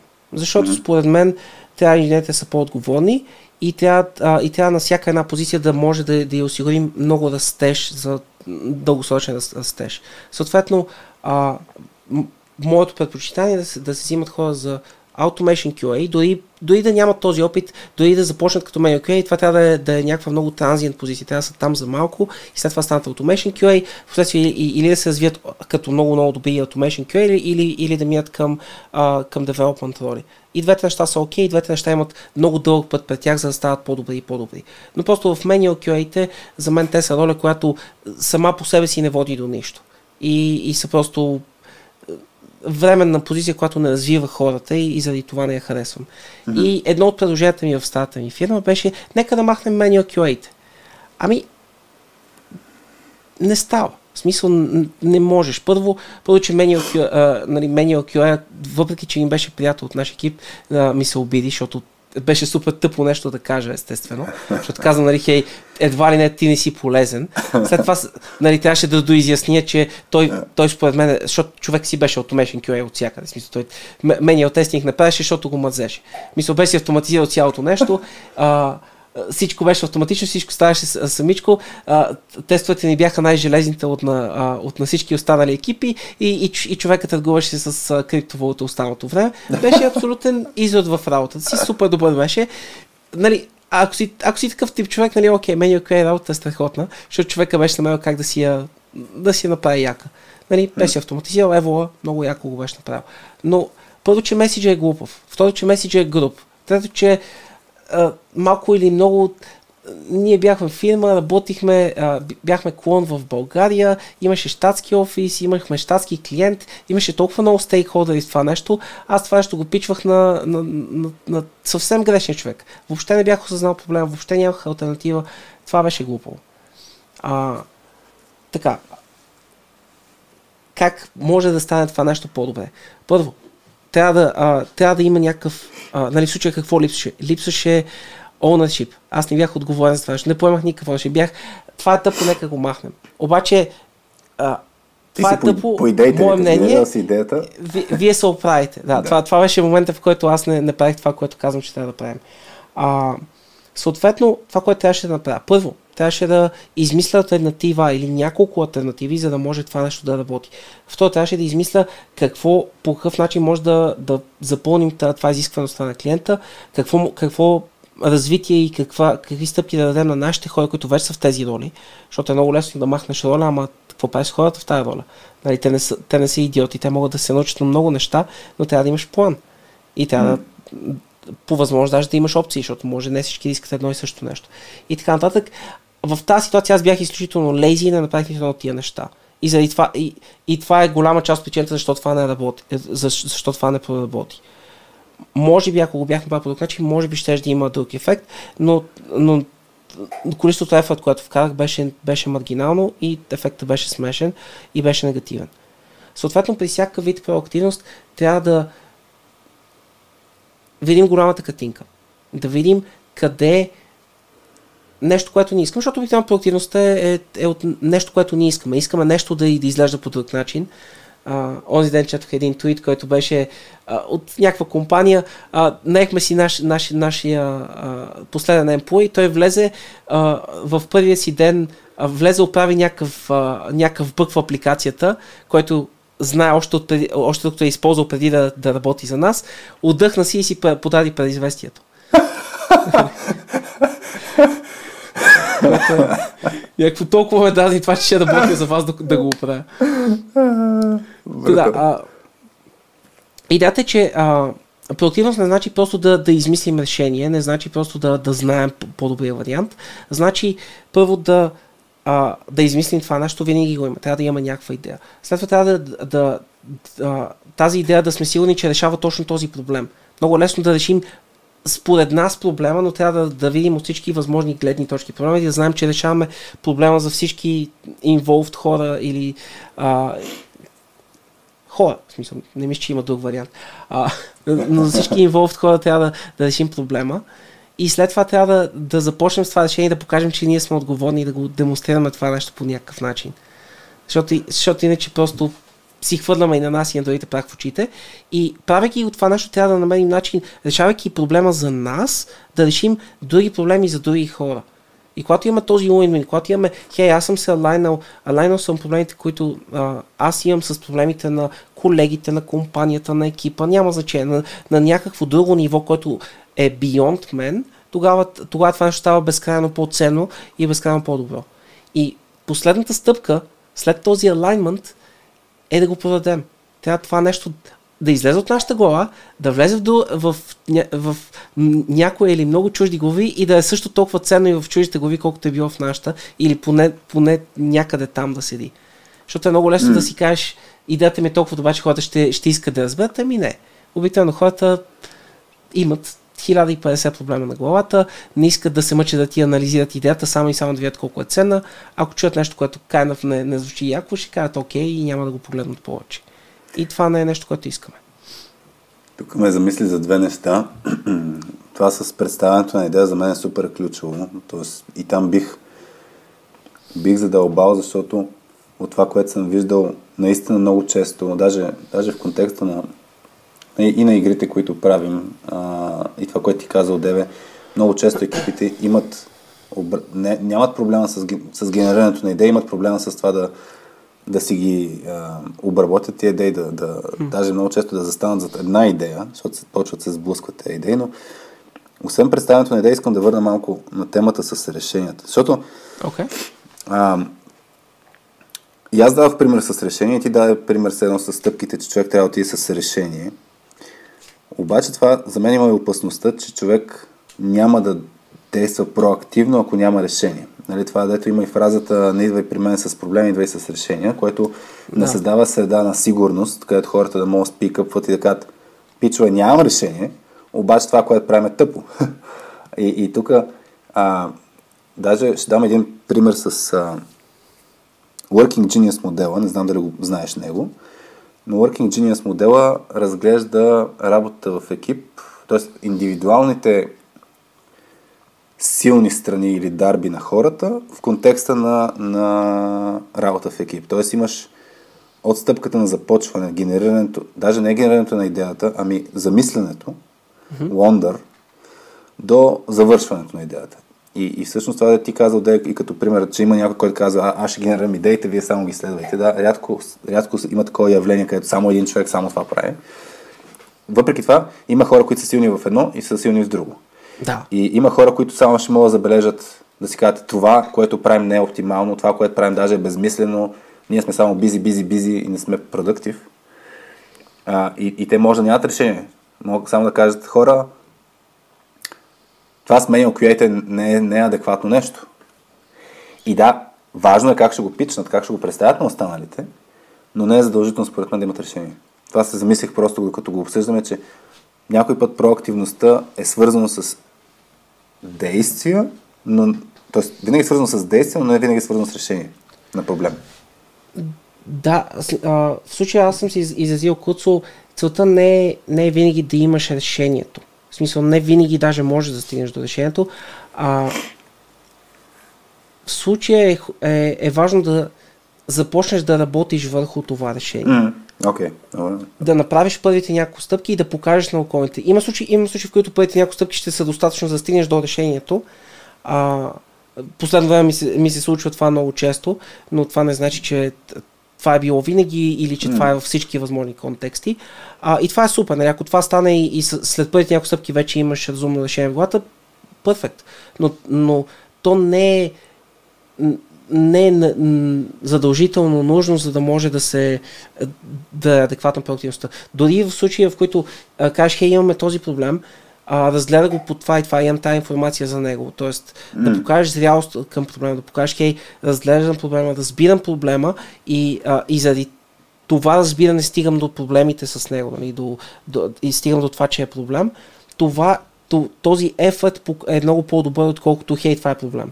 Да, да. Нали, нали, напълно съгласен. То, тук наистина вече го има елемента с, с представяне. Това показва и това да кажеш с ownership, нали, да си, да си го хванеш като нещо, лично не просто да го изсипеш и да кажеш оправите си. Точно да. И, и след това, след индивидуалното представяне, казва, казва, е важно да завърши с окей, нали, нямам в момента решение, но съм окей да, да, да работя по което и да решение и да помогна заедно да стигнем до него. И, и това вече перфектно се върза като ownership и, и пак е страхотна форма на проактивност, въпреки че а, се влиза в този проблем без, без чисто решение, защото не винаги ще има решение. Да, Миши, да. Повечето проблеми са, са свързани с хора, повечето проблеми с хора са толкова комплексни и толкова трудни за решаване по един правилен начин, че е абсолютно безумно да, да си мислим, че винаги ще имаме решение. Това, това няма как да стане. Важното е да, да се опитваме да ги решаваме и, и също така а, в момента, в който ви, видим, че нещо не работи, да пробваме нещо друго. Стига да се адаптираме и постоянно да има движение напред, ще стигнем до нещо, което работи по-добре от това, което е било вчера. По отношение иначе на представянето на, на, на идея, защото наистина много често проактивността е свързана в крайна, в крайна сметка с до представяне на нещо пред някого. Mm-hmm. Ти имаш ли някакви неща от твоя опит, които смяташ, че са важни като принципи похвати а, в този, този момент на, на, на проактивността, на, на действията. Защото аз, ами- аз като давах като... Ще дам пример, аз какво си мисля винаги в такива ситуации е свързано с визуализация, т.е. да не се разчита само на думи, Ами, затова и Proof of Concept е форма на визуализация, нали, някакви данни, които да представиш или някакви, нали, нещо, което да визуализира дали е проблема или решението, няма значение. И второто за мен е винаги ключово а, да, да, да адаптираш изказа си спрямо контекста, спрямо хората, спрямо нали, ситуацията. Защото за мен тези две неща много често се пропускат, когато а, нали, ти каза и нали, точно, че не си представил пред правилен човек, нали, като идеята за manual QA-те. Mm-hmm. Но дори да го представиш пред правилния човек, пак можеш да го представиш по такъв начин, че не, не е от неговата камбанария. Защото ти ще го представиш да. от твоята си перспектива, а не от неговата. Та имаш ли някакви съвети, опит в тази посока, ако някой трябва да представя идеи за промени? Значи, виждал съм три проблема там. Първият, първия проблем е точно това, което ти спомена. Трябва да, да намерим правилния оунър на процеса, правилния стейкхолдер, човека, който, който actually може да започне тази промяна, който може да ни помогне наистина, а не просто човека, до който имаме най-лесен достъп. Защото много, много често в проект имаме Team Lead, Project Manager или нещо от този род и е много, много лесно да си сипем всички проблеми на него. Това е окей, okay, Нали, хубаво е да, да използваме нали, хората, които са на, на това нещо за комуникация, by all means, но трябва да, се, да, но трябва да ги използваме с, с ясната идея, хей, а, а, трябва ми помощ да намеря кой е он на това нещо. А не mm. просто вземи го това и се оправи с него, защото това не работи. Да. А, и в тази комуникация другата половинка, отново както ти спомена, е, е езика. В смисъл, трябва, целта не е да си кажем каквото искаме да си казваме. Това е проблем, който аз имам постоянно и много работи върху него. А целта е другия човек да ни чуе. Ако целта е другия човек да ни чуе, трябва, да, трябва ние да си модерираме изказа по някакъв начин. Да, не е нужно да си променим изцяло изказа и всичко из основи само и само да ни чуят, но може да се постараем маничко, така че да, да има чуваемост, защото ако мога да имам по-хубави неща и, и единственото нещо, което трябва да направя да си преглътна егото за момент и да, го, и да ги обясня по някакъв начин, в повечето случаи това е по-добрата идея. Нали, трябва да си имаме някакви граници и норми, естествено, но да. Това е едното нещо. Трябва да го изправите хора и да се постараем да говорим с тях на, по начин, по който ни разбират. Кой е този начин? Няма едно, е, за жалост няма едно правилно решение, зависи от човека а, някои хора са по, по-директни, някои са по-малко директни, някои са по-кежуални, някои са по-формални. Сега, всичко това зависи от контекст и зависи от човека. Трябва да се опитаме малко или много да влезем в неговия контекст и в неговия стил. Това е единия голям проблем при продаването на идеи. След това има два, два проблема, които са противоположни. Виждал съм ги в различни хора и не мисля, че някой съм ги виждал в един същи, в един същи човек. Единият проблем е а, мисля си, че знам много. Дънин Кругер ефекта, който да. е, като знаеш много мъничко, се чувстваш, е, все едно знаеш всичко, а всъщност не, не можеш даже да осъзнаеш колко не знаеш. Mm. Това, това е много опасна позиция. Нали, това, това нещо, то е трудно за чупане като байс, защото в този момент наистина си, вярваш, че, не, че, че знаеш супер много за това нещо. В този момент много, много помага това събиране на данни и структуриране на данни, защото малко или много да се попълни, дори една, една много базова презентация с всичките данни, може да, да ни накара да минем методично през данните и да, и да си махнем този bias. Hopefully. Не винаги, но, но осъзнат се, че това може да е проблем е важно. А, много е лесно в началото на научаването на каквото и да било и отново, когато става дума за професионални неща, без значение колко добър инженер си, комуникацията е различно умение, презентацията е различно умение, селса и комуникацията са различни умения. Това са, това са все различни умения, много е лесно заради много опит в едно да се чувстваш overconfident в друго. Не винаги това нещо е покрито. Така че е важно да се постараем да наистина да видим голямата картинка и, и, да, и да се проверим себе си дали всъщност не, сме твърде конфидент, че сме разбрали преди всъщност да сме разбрали. Mm. А, другото нещо, което е, е, което е пък обратния проблем е хора, които пък не си вярват изобщо на, на тях си. А, което е, ами, те, щом шефовете са го решили, значи това е правилно. това е опасно. Това е опасно като майндсет. А, по принцип, а, аз съм фен на, на една идея, която е иерархията не трябва да е на база титула, а трябва да е на база контекст. Ако става дума за контекст на една компания, просто за това как работи компанията, как се движи компанията, най-вероятно CEO-то ще има най-добър контекст, най-вероятно ня, някой project manager ще има по-малко контекст от CEO-то, но повече отколкото на инженерите и най-вероятно инженерите ще имат най-малко контекст за голямата картинка на цялата компания. Mm. Колкото по-добре е организирана компанията, според мен, толкова по-малки ще са тези разлики. Но, ако, ста, ако обърнем призмата за момент, ако става дума за проекта, тогава CEO-то ще има най-малко контекст, Project Manager ще има повече, но не, но не чак толкова колкото инженерите, инженерите ще имат най-много контекст. И това е много важно. Във всеки един домейн, във всяко едно нещо си има някаква иерархия. Всеки а, седи на различно място от, от, от, от, около контекста визия на случая. Всеки вижда нещата от различна гледна точка и тази различна гледна точка може да се окаже нещото, което липсва на другия човек. Така че е много, а, много пъти съм виждал хора, които да се пострелват сами в крака и си казват, абе, това, което аз съм видял, не е правилното нещо, защото ако беше правилното, някой друг ще да се е сетил. И това е опасно. В смисъл, има случаи, в които точно заради този уникален специфичен контекст, в който всеки един човек е, той е видял нещо или тя е видяла нещо толкова яко и толкова невероятно, че другите хора да не са се сетили за него през тази гледна точка. И това е нещо, което също може много да ни дърпа назад в такива а, начинания, защото си казваме, хей, дай да пропусна тази идея, защото може би другите я знаят или защото е много тъпа. Това също е, това също е опасно. Mm. Така че трябва си due diligence, трябва си добра комуникация, но трябва да се пробва. Не трябва просто да си казваме, хей, само най-най-яките amazing неща ще се комуникират, всичко трябва да се комуникира. Тук, тук ми строя един транзишън директно, че мога да правим защото спомена точно елемента за това хората, що биха се спряли mm-hmm. да, да действат проактивно. И, и наистина го има този въпрос защо да си даваме зор? Мисъл, what's in it for me? Има хора, които ще, ще са окей okay, напълно в контекста, в който са. И, и сега, ако ни слушат някои хора, могат да си кажат, худе, разбрах го тази идея нали, за проактивност, ама наистина, защо изобщо го правя? И, и, и за мен, от една страна, е хубаво да говорим наистина каква е ползата, нали, да, да сме проактивни, от друга страна, какви са спирачките. И ти спомена едната, че някой го е измислил по-кът хората някакво аз да се занимавам, Mm. Но най-вероятно има, има хората имат и страхове. Нали? Какво ще се случи, ако аз действам? Нали? Защото говорихме, че проактивността е свързана с риск и поемане на отговорност. Да. Защото ти щеш, не щеш, действаш малко в силата зона. Абсолютно да. Така че мен ми е интересно да, да обсъдим нали, каква ми е ползата и какво ме спира.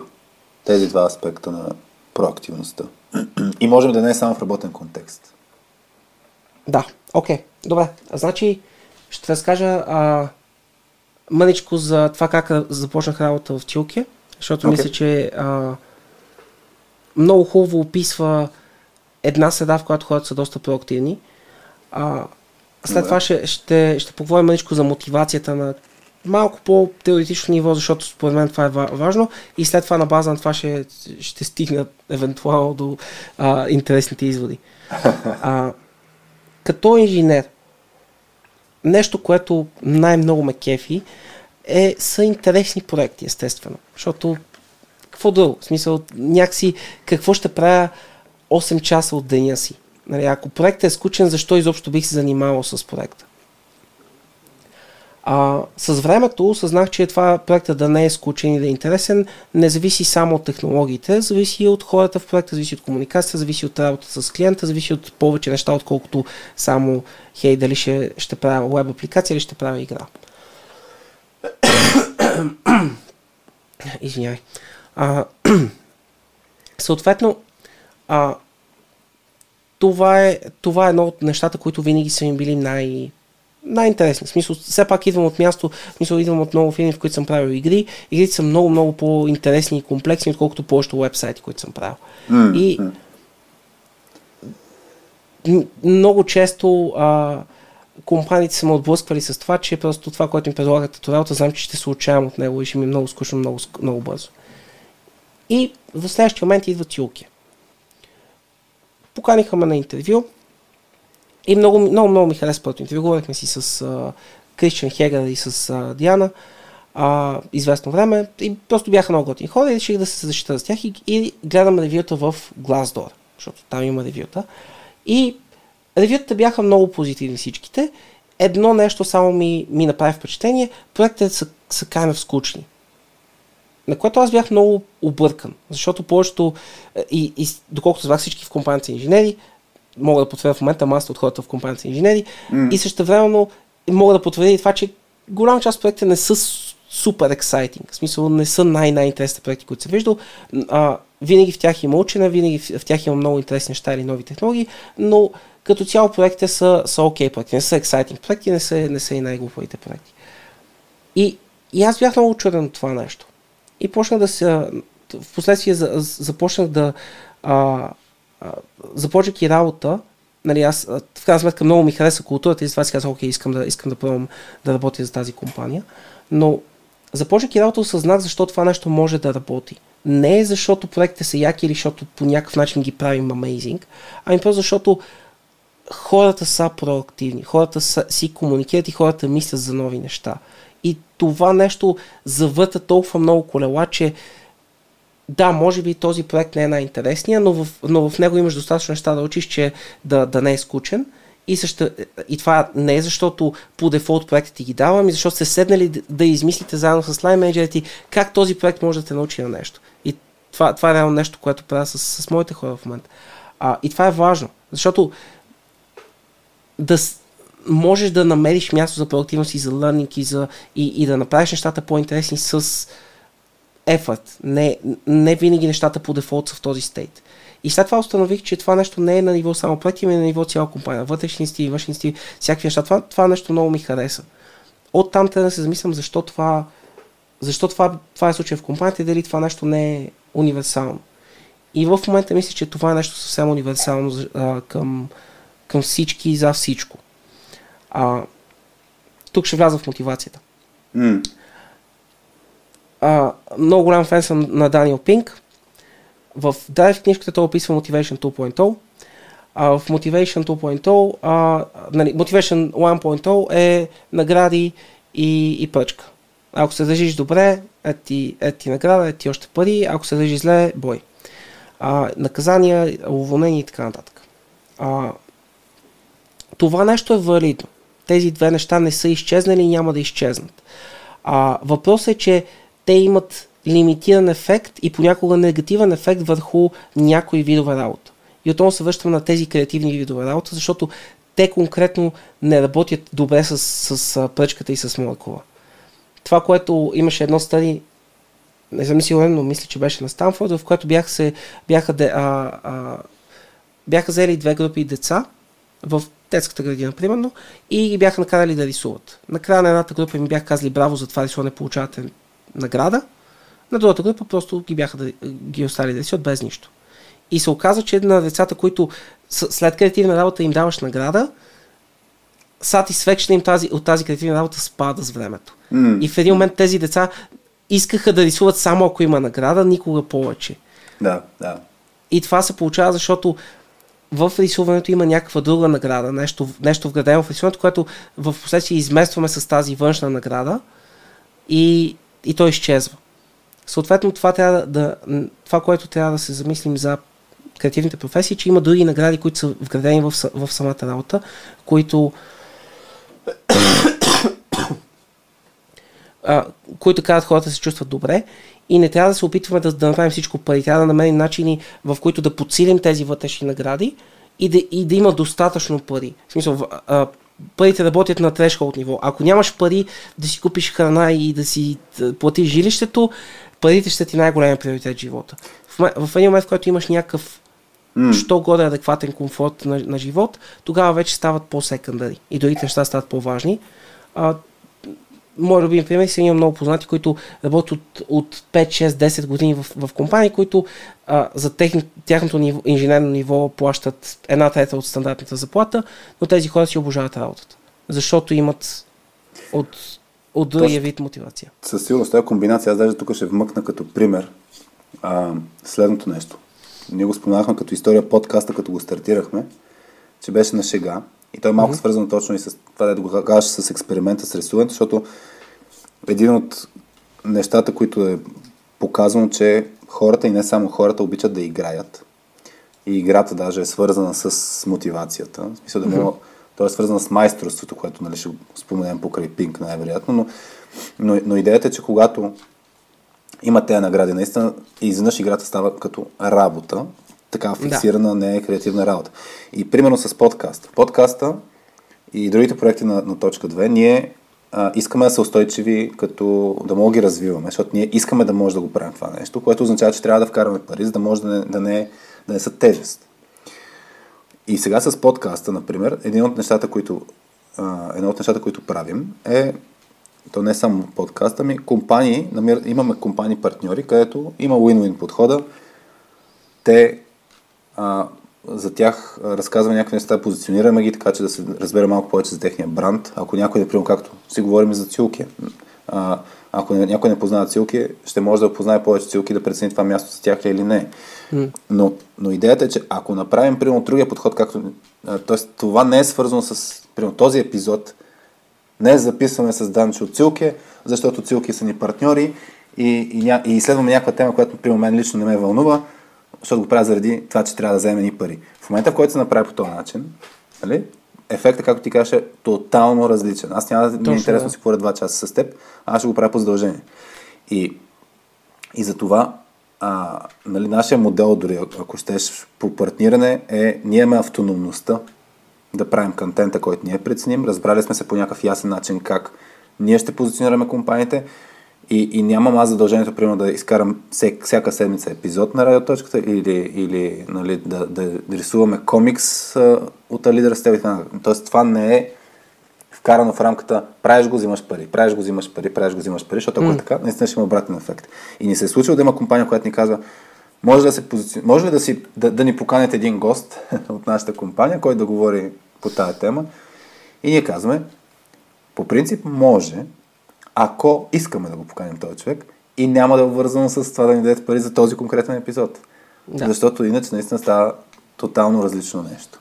Така че аз просто тук го вмъквам като пример. А, и това е много, много, много хубав пример, да. Бизнес. Това за на шега да стават нещата също ме много ми Аз още, аз още го имам в записките, защото е много ценно. Не е нужно и, и даже много често е, често е полезно тези неща да се взимат като супер сериозното нещо. Не е нужно проактивност и такива неща да се взимат под, като хей, това или го прави, или света свършва, или, или такова. Може да е, може да е може да е шега, може да е а, хей, сега сега ще го пробвам, ще, ще, а, ще го правя по 5 минути, колкото да, да, да отбия номера. А, може да е по всякакъв безумен начин, който, а, който е достатъчно за да ни задвижи. Стига да има няк- някакво движение, това обикновено, комбинирано с консистентност, която също споменахме, може да доведе до страхотни резултати. Но не е нужно да се насилваме а, да, да избухнем супер много веднага с, с всичко. Нали, любимият ми пример е а, на, на времето преди пандемията, нали, както си личи, а, ходихме, на, ходихме на фитнес а, много редовно и нали, ние ходим на фитнес и, и, и имаше някои момчета в фитнеса, които идваха, които ами не можеха да идват много редовно. В смисъл не искаха да идват редовно. А, идваха като им станеше гузно от нещо, идваха два пъти, а, два пъти месечно максимум и, и блъскаха по 5 часа. И същевременно ни се смееха, защото ние правим силови тренировки, правим тези упражнения, много, много лежерно цялото нещо. Тези упражнения по, по, по, по, по 3 серии, примерно нещо това, половин час тренировка, много, нали, отстрани като я гледаш, не, не е кой знае какво, а, просто тежестите се качваха значително, което беше, беше чаленджа, но, но отстрани като я гледаш, нали, не е някакъв кросфит, нали, не е ня, някакво модерно да. безумие, ами е, ами е просто нали, много обикновена и, и, и базова тренировка. И, и като я гледаш отстрани си кажеш, абе тия момчета много ги мъзи да тренират. Обаче ре, реално, заради това, че бяхме много консистентни, дори с тези прости тренировки успяхме да, да постигаме много, много интересни резултати. А, и също нещо нали, въжи за, а, за, това. Стига нещо да може така да се, да се поместиш, юзите. Няма, няма, лоши, няма лоши начини. В смисъл, знам, може би има лоши начини, но използвай common sense и няма да има лоши начини. А, и това е хубав сега е към точно различните нива на мотивация. А, това, което Пин казва в книгата са трите, трите мотиватора в модерния свят са autonomy, mastery и purpose. А, purpose е най-лесен за обяснение, някаква грант цел, нещо, което е много над теб като индивидуален човек. Ако комбинираме мъчко и с насайнек нещата, някакъв Infinite Game, който може да играем за винаги, а, нещо, което можем да си вложим колкото време и ресурси имаме и искаме да вложим в него, да ги вложим и то да се приближава до тази а, ултимативна цел. И тази ултимативна цел най-вероятно няма никога да бъде постигната в нашия живот, но го правим, защото вярваме, че тази цел е правилна. Нали, добър пример за това е екологията. Може да водиш хиляди, хиляди часове в екология, екология, да дадеш хиляди парички за екология и въпреки това най-вероятно няма да успеем да, да изчистим цялата планета, но ще сме малко по-добре, отколкото ако ти не го беше направил. И комбинацията между много хора, които го правят това нещо, може да помогне след, а, след достатъчно дълго време да се оправят нещата. А, второто нещо е мастери. Това е нещо, което инженерите особено много обичаме и което всеки много много обича и то е да станеш по-добър в нещо. Да станеш по-добър инженер, по-добър художник, по-добър а, оратор, по-добър в а, селса, по-добър в нещо. Да, станеш, да станеш по-добър и по-добър и по-добър, за винаги да се развиваш в, в дадено нещо. А, спортистите това нещо ги има едно от, един от основните мотиватори и така нататък. Супер интересно нещо. Важен поинт там, то може се, да се приложи върху абсолютно всичко.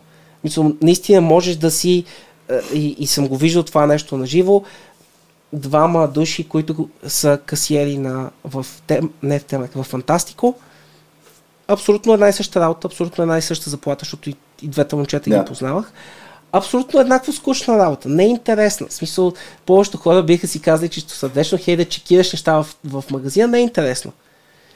Едното момче беше решил, че така и така го работи това нещо, така и така седи там 8 часа всеки ден или там 10 часа на смени, може пък да стане най-добрия в това да, да, да цъка нещата и да ги цъка супер бързо и да ги реди перфектно в турбичките. Супер невинна цел, супер такова, но той човек се разсевше, той, той беше, виждал съм го този човек толкова потънал в това нещо като дейност, невероятно е. И, и то не е нещо толкова безкрайно интересно. Нали, ако е възможно там, е възможно навсякъде. Това, това ми е идеята на мен. Тоест, ако се решим да си намерим някъде да, да ставаме по-добри, можем да станем по-добри. Нали, всеки е гледал видео на някой готвач как реже 6 неща или, а, или някой как а, смята на ум някакви числа и така нататък. Смисъл има, има някакви такива супер human feats, които са просто някой, който е решил, че хей, имам тъпа работа, ама ще стана майстор на нея и ще стана най-добрия. Или а, някакви, а, виждал съм една а, азиатка, която бореше банкноти, е, е така на пръсти, просто минаваше през банкноти и бореше банкноти така. Има всякакви, всякакви такива неща, просто някой си е казал, окей, това така и така го правя всеки ден, нека да става най-добрия. Тоест, тук, аз тук ще хвана един момент, защото пак и в контекста на проактивно и реактивно, mm-hmm. а, често хората са с гледната точка или сме, най-вероятно аз съм в кюпа, че майсторството е свързано с моя личен интерес. Едно, нали, дали, абе, да, примерно, дали компанията ще ми осигури възможност за развитие към нещо, което аз искам. А това, както ти го описа, е всъщност нашата нагласа, нашата нагласа да стане най-добър в нещо, което правим, всъщност, че то ще ни помогне за мотивацията. Дори да не е чак толкова интересно, самата нагласа да, да стане най-добрия, че това ще повлияе. Така ли да го... Защото едното е проактивно. Да не, не би ги разграничил на 100%, но Добре. избор на компания е от значение.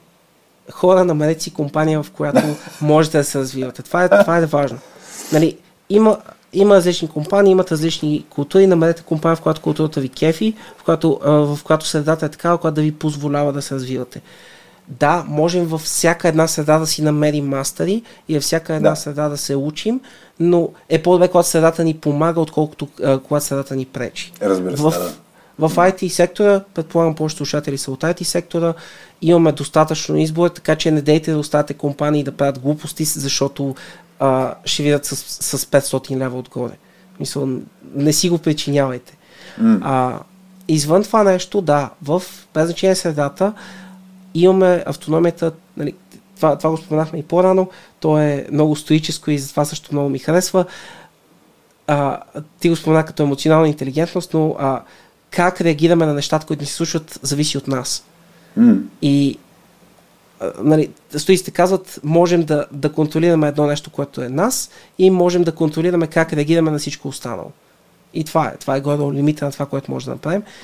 Да, ако сме в среда, поради причини, защото има много причини, поради които трябва да сме в някаква неоптимална среда, временно, понякога не, не е толкова временно, that's okay. А, ако сме в някаква така среда, трябва да, да намерим някакъв начин, не просто да се отчаяваме от работа си, ами да направим яка. Защото няма смисъл да мизерстваме по 8 часа от денонощието, като може да са of забавни. Няма да са най-яката работа, но могат да са доста яка работа, просто заради различна призма, през която я гледаме. И това е много по-яко, отколкото да се чувстваме зле всеки ден и, и, и всяка вечер. Деня да ни е гаден и после вечерта да, да обясняваме на някой близък човек как ни е, гаден, как ни е бил гаден деня и това да се върти всеки ден. Не е як начин за съществуване това. Просто не, не мисля, че това е нещо, което да си позволяваме да стигаме до него, въпреки че е разбираемо защо много хора стигат до това. Тук да вмъкна два примера за, за това, че, че може да си го направим по-яко. А, защото наистина, според мен, много често хората пропускат този момент. Нали. Имаш ограничение, си кажеш, окей, до там. Нали. А, не може да не мога да променя нищо. Даже три примера се сещам. Само, само секунда. Ай, ще тръгна от първия. Мисля, че беше в книгата с, на, на Адам Грант Originals, ако не бъркам, но със сигурност той беше един от хората, които беше правил експеримент в, в Google. А, правяха 60 или 90 минутен workshop в който основната идея беше да адресират малко фиксираното съзнание на, на някои хора, че като са в някаква позиция, значи правят скучна работа. Примерно, ако си в а, някаква администрация, където трябва да управляваш само някакви, буквално да си свързочник между хора и да правиш нещата по един и същи начин всеки ден. И това ти е лимита, не може да се, да се развиеш в тая роля. Mm-hmm. И след този workshop, всъщност, основната идея която там показвате, че всяко едно нещо, всяка една работа може да ти да я трансформираш към нещо, което да те развива. А, и въпросът да нямаш просто самото, самото ограничено мислене, че каквото ти е сложено като рамка, там е, нали, това, което го обсъждахме да е с какво се очаква от теб, не е равно на какво можеш да правиш. Нали? Има много mm. неща, които мога да правиш.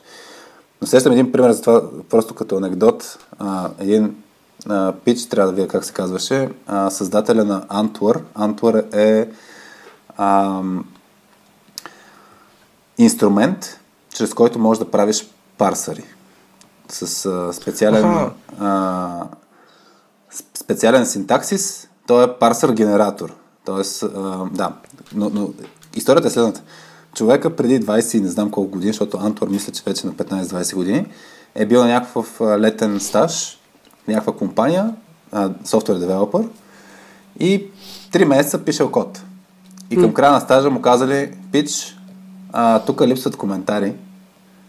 И сега трябва да си оправиш нали, навсякъде, където липсват коментари, да си опишеш нали, за какво става дума. И сещаш каква, каква работа. Нали, не, Усещам болката му. Да. И, и той, той тогава тръгва всъщност да прави Антур, за да може да има инструмент, защото няма, няма удобен начин, чрез който да си намери местата, където е писал да сложи автоматично някакви коментари, дори като placeholders, да с туду да може да мине по-бързо. И той беше с мисълта, защо да вършиш нещо за няколко седмици, като можеш да си отделиш 20 години от живота си да го да създадеш автоматично. Та, така че той е нали, отишъл в малка, малка крайност нали, по отношение на да си го направи интересно.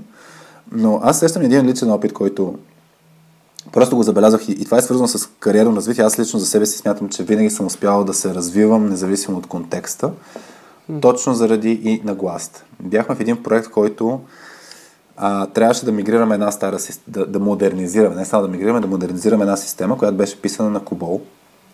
Кубол тогава честваше 50 годишно от създаването си, така че нали, нови технологии а, от всякъде. Да, да. А, и, и нали, проектът беше много комплексен, не само защото нали, не познаваш технологиите, но защото имаш милиони редове код, които трябва да минат от една операционна система на друга операционна система и не, не става само с. Да. И някои от нещата трябваше да се трансформират в нови технологии, което пак не е само с някакъв тул. И, и идеята е, че много хора се демотивираха от този проект. Защото не е на най-новата технология, не е а, супер интересен като домейн, не е нещо си, не е нещо, не е нещо си. Тоест имаха фокус какво не има интересно. Аз се изумих, нали, тогава практически използвах и Assembler, защото имаше няколко програмки на Да. Assembler, не само какво съм виждал в университета ми, имаше програми, които наистина и Assembler, и Cobol, и, и много други технологии. Не, не е идеята, че ги научих. Ами виждах как, как хората са писали на Cobol, как, как са създавали архитектурни патърни, които малко по-късно, някакви 10 на 20 години по-късно, вече ги има като даденост в, в а, съществуващи модерни фреймворкс.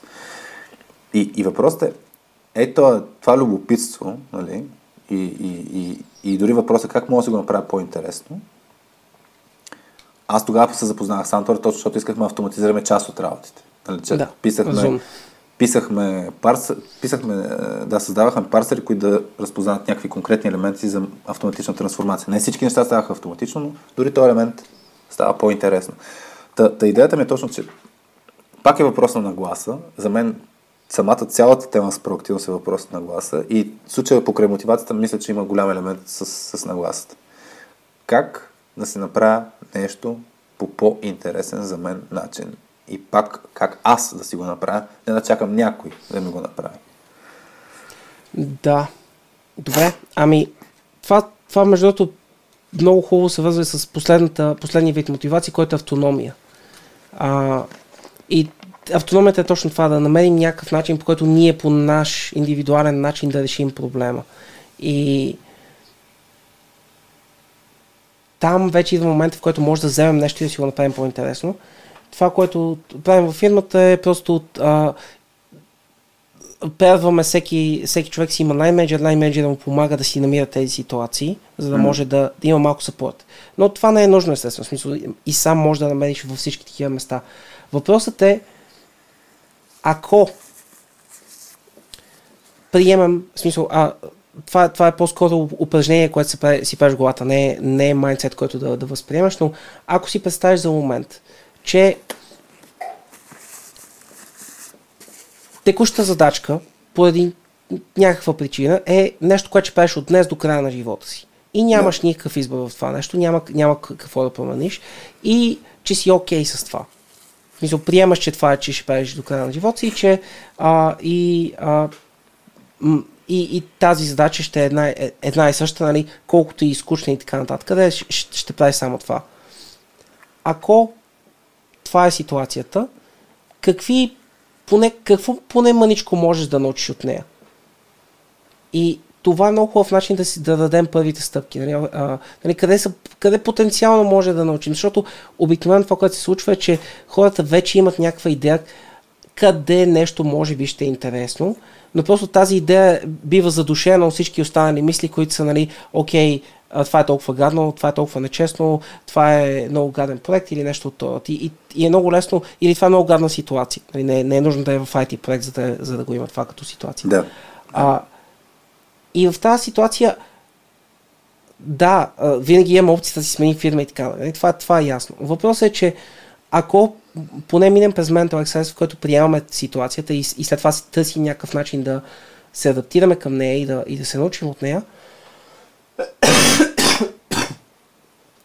тогава може да стигнем до няк- някакви разумни неща за учене. Да, може би това не е нещо, което long term може да ни учи. Може би Да. ти в този коболски проект си може да научиш Angular и, и, и Кобол и след 4, 6, 12 месеца не е имало какво да учиш. Може би, може би си имал какво да учиш за, за няколко години.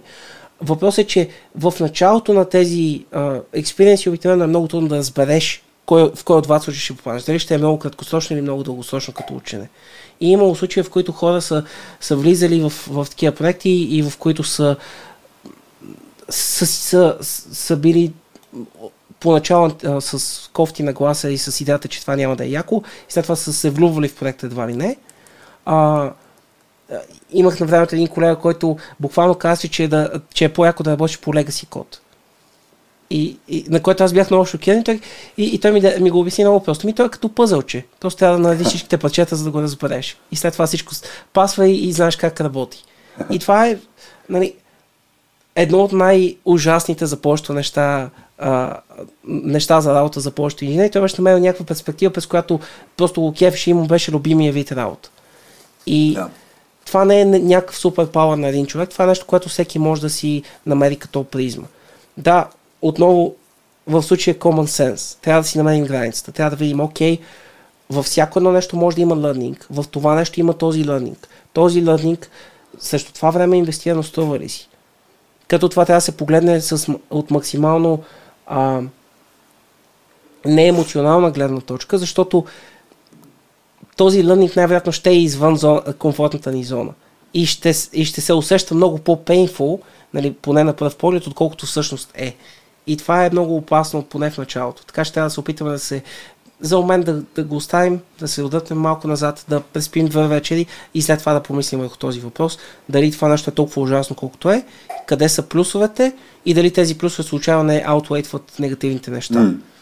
Да му се даде шанс и след това да се прави решение, нали, хей, окей, тества го това нещо, опитах да намеря лърнинга, направих всичко от себе си, може би това не е за мен. Или опитах си всичко от себе си, това заслужава още експерименти, оставам още. Или опитах си всичко от себе си това всъщност е много яко. Нали, може да тръгнем по много различни начини. Важно е да, да го обмислим зряло и след това да, да, да видим в коя посока има смисъл да се ходи. И след това нали, има шанса това се окаже грешното нещо. В повечето компании има как да се смени проекта а, и, или в крайна случай да смени компанията, за да може да се, да се махне човек от това нещо. Ако този проект наистина не носи качествен лърнинг, не стойте в този проект. Нали? Да. Това също е ясно. То, тук аз сещам и в, в Facebook групата на Софския за IT хора, че Краси Цонев беше написал нещо по тази линия, свързано с, с проактивността, че му е начин, по който си направи работата по-интересна, е колко повече чувърка един а, проблем, да кажем, толкова, и толкова повече знания придобива, толкова повече му, в смисъл, по-яко се получава. А, така че, нали, доколкото разбирам, това беше и сентенцията и пете в момента, че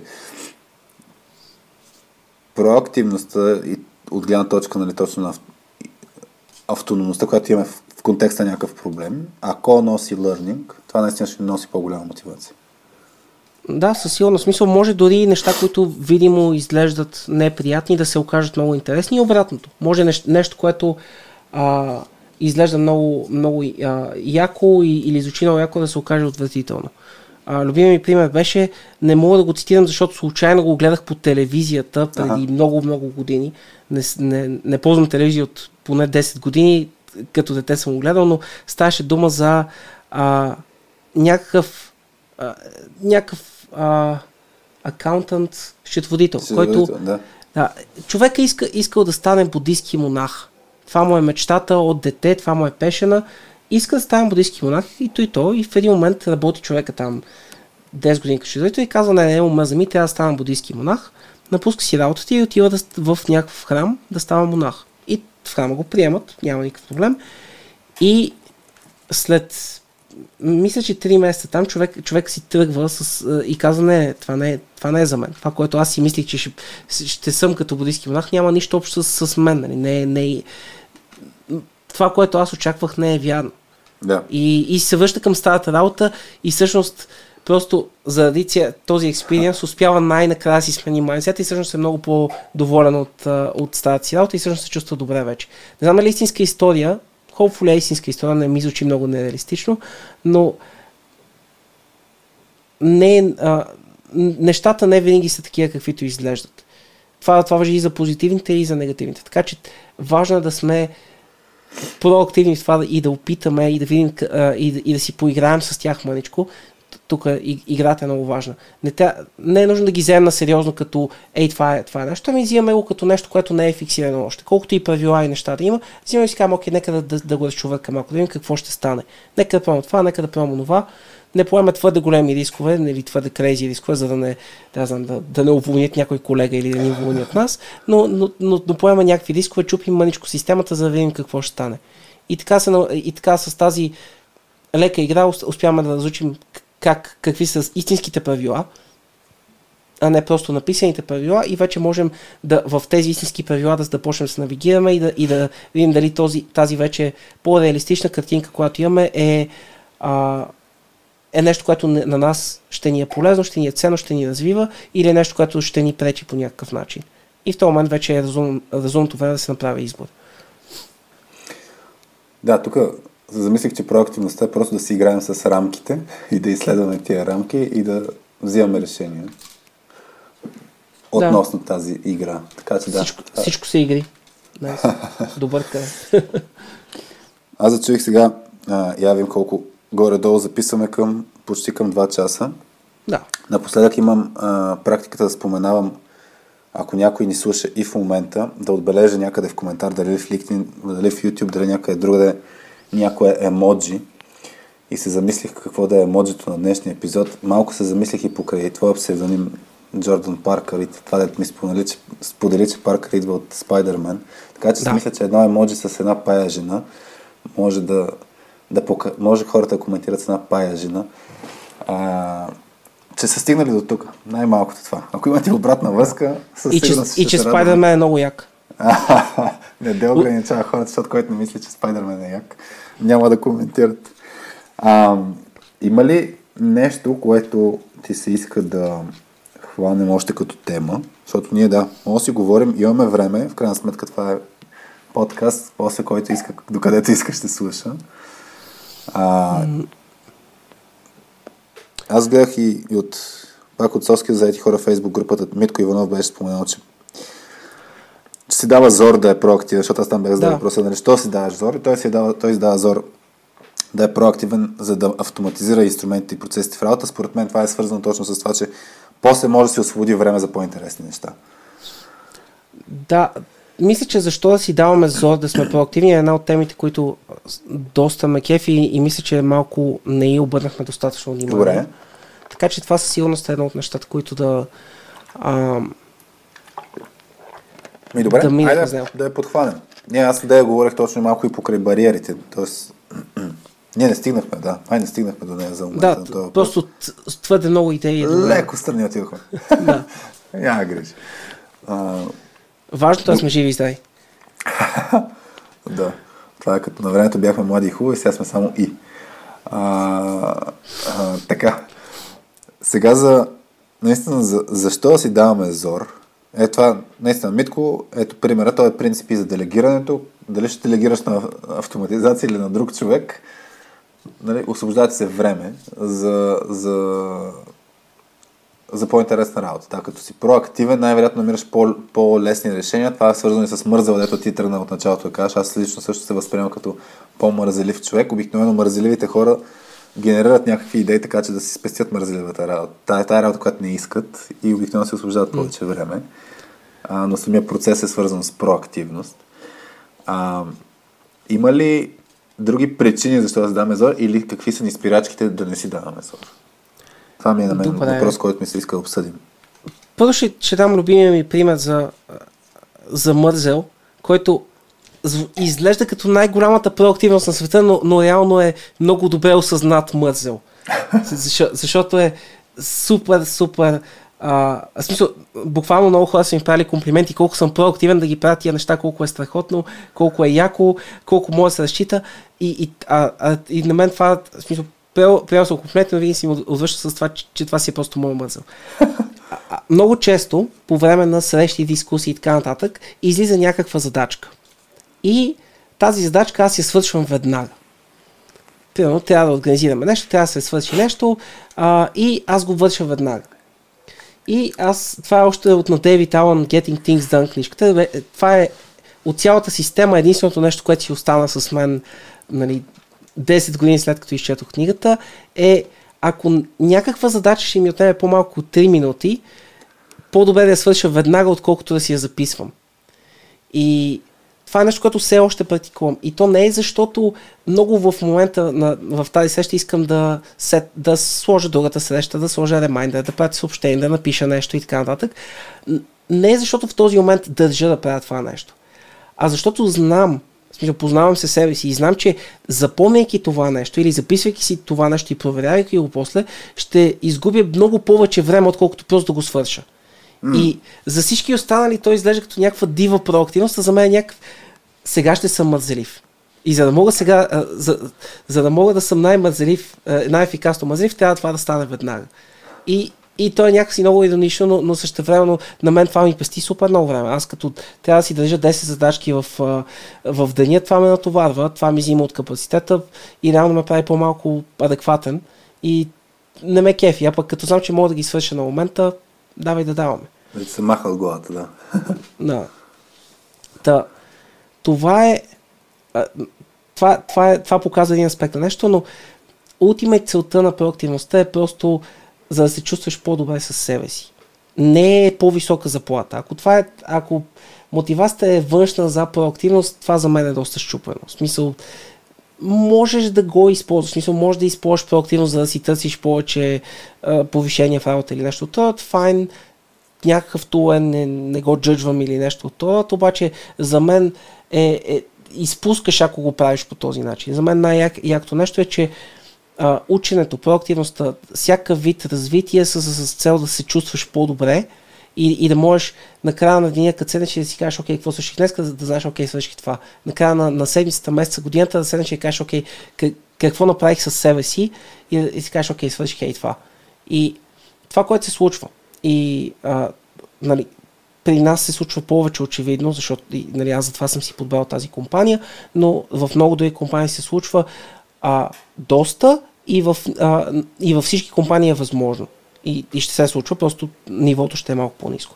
А, колкото по-проактивен си и колкото повече покажеш на света, че можеш да държиш отговорност и колкото повече изградиш това доверие в теб и в твоите умения, защото проактивността, ако в смисъл, ако имаш на, на, на, на седмица или на месец една-две ситуации, в които можеш да ти покажеш компетентността и уменията, ако си проактивен, може тия ситуации да станат 50. Защото просто ти едва ли не се набутваш такива ситуации и ги създаваш от нищото. А, ако хората почнат да имат доверие на, твое, на твоите умения и на теб, и на това, че а, твоята отговорност значи нещо, тогава те ще искат автоматично да ти дават повече отговорност и, и да разчитат повече на теб. Което ти дава по интересни проблеми, което ти дава избор между различни проблеми, върху които да работиш, което ти дава повече автономия върху това как да ти изглежда деня, как да ти изглежда времето. И повече автономия върху това как си прекараш тая една трета от, от живота, basically, в работа, така че да не, да не изглежда по начертания начин, ами да изглежда по някакъв начин, който на теб ти харесва. Може би ще е начертан начин, може би ще, ще е много близък, може да е доста различен. Зависи от теб, нали? Но, но в крайна сметка ти си в максимално много контрол, който, който може да се вземе в средата, а не просто каквото средата казва. То, точно, точно аз това се замислих, че по линия на а, двата вида а, човека, дето едните се считат за щастливци в живота, защото а, добре, едните се считат за щастливци в живота, другите се, се считат за... Все на тях им се случва нещо, нали, проактивно спрямо реактивно, като mm. начин на гласа. Проактивните всъщност това, което се случва, е това, което ти описа, просто си създават повече възможности. Те си създават повече възможности точно по начина, че като, като действаш, ти ставаш по-видим, по-разпознат, нали, по, а, повече доверие се изгражда в, в това нещо. Примерно, аз ще дам, аз, аз ще дам пример с, с LinkedIn, mm. защото със сигурност не е малък ефорт последните 4 години, да пиша средно по веднъж и не знам, едно цяло и нещо на, на два дни, примерно, поста. Безумен ефът е. В смисъл, аз се мъча да държа всичките социалки активни покрай, покрай блога ми и така нататък. Не е никак работа за пренебрегване. Сериозно количество работа е, а, а, това, което ти правиш е, е направено с много внимание и доста, и доста яко, между другото. Да, въпросът, че първо да е пак, връщайки на, на, на склад цел се прави, аз го правя заради мен си, в даден момент почнаха да се берат плодовете, защото точно, точно това се случва, нали, примерно с и това, което ти правиш с, и с YouTube видеята, и с Never Productive. В смисъл, то, то се получава thought leadership.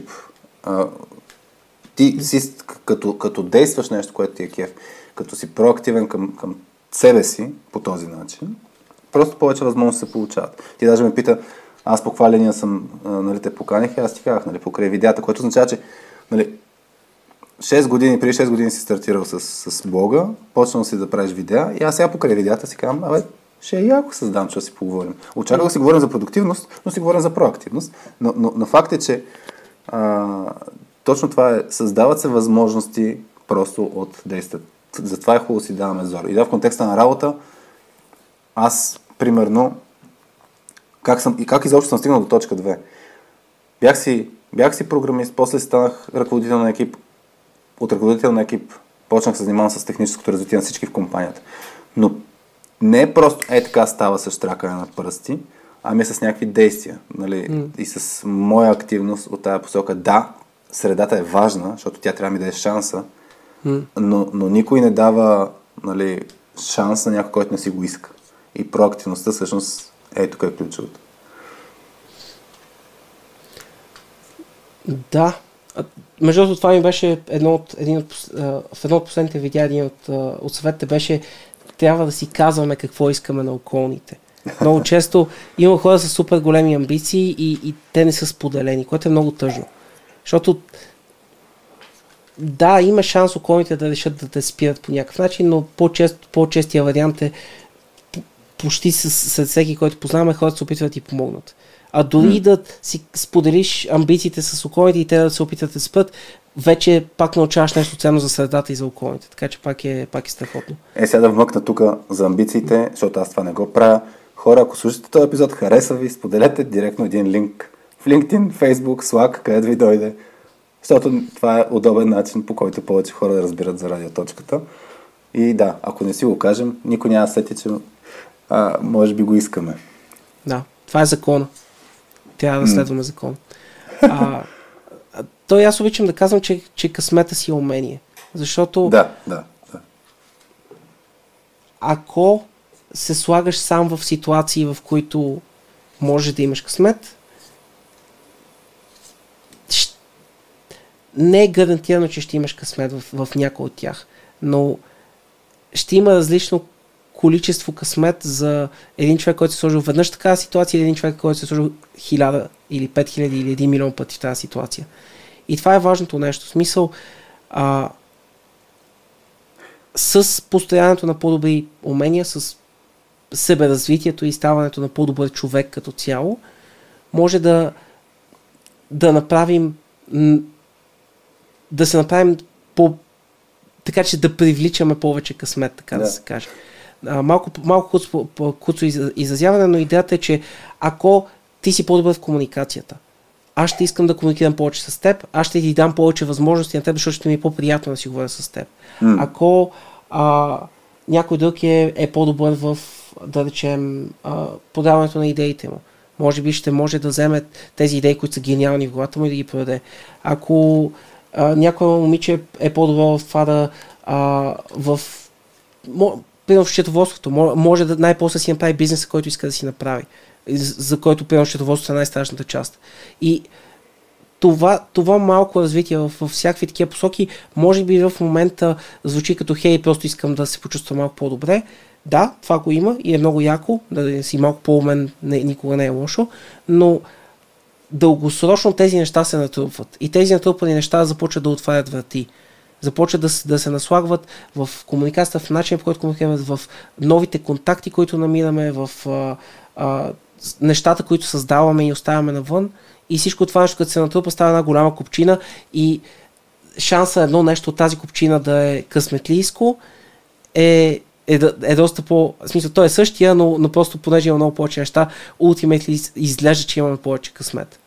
И е много лесно да видиш резултатите на някой, който, който има много късмет и си кажеш, е, той има много късмет. И в следващия момент игнорираме нали, 30-те години, в които човек е бачкал като да. нормален или нещо. Overnight success, да. Overnight success не съществува. 10 години хората работят за overnight success или 20 да. или 30. Да. Всъщност, наистина, тук за мен есенцията е, че със сигурност ние не контролираме дали ще имаме а, късмет, дали ще ни дойде, но контролираме това да се поставяме в тези ситуации. Точно да. Добре. А, не знам дали отговорихме по това, на този въпрос, да се задахме. Мисля, мисля, че отговорихме на много въпроси. не, много и непоискани. Ами, много искаш, и непоискани. Айде, айде свичнем тогава а, да не се шашнат хората, ако видят 3 часа запис. Имаме още време и мога сега даже да се разлеем покрай това, да си говорим кой на каква вълна, на каква частота е. Добре. Я кажи ти на каква вълна си. В, личен аспект или в неличен аспект, в каквото ти е в момента, с какво се събуждаш или не се събуждаш, не знам, каквото наистина ти е важно в момента и си окей okay да споделиш. Ами, в момента ме вълнуват две неща много активно. А, едното нещо е в а, личен план очевидно видеята. В смисъл искам да, да намеря някакъв начин да се конектна към този вид хора, които са 20 до 30 годишни, това са маста от хората, които, които ще има полезна тази информация, са там, а, които най-вероятно са попрециклили някой ден или няколко седмици повече от нужното в TikTok или повече от нужното в Instagram или в Facebook или, или whatever, а, които имат много идеи, много амбиции, обаче им, им е леко трудно да, да, да започнат или а, много често тези идеи остават на заден план. Това е едното нещо, което много ме, много ме бута напред, защото количеството умни хора, които виждам сред по-младите в момента е безумно. Никога не съм си представил, че може да има такава е, гъстота от супер, супер интелигентни млади хора. И същевременно ми се струва, че голяма част от тези хора са всъщност не са толкова успешни, колкото могат да бъдат. И това ме прави тъжен, защото мисля, че като капацитет и потенциал тези хора са невероятни и могат да постигнат всичко. И просто им трябва малко помощ за, за, за последните 2%, за да станат абсолютно невероятни. А, това, това много, ме, а, това много ме, ме, ми помага да се движа напред всеки ден.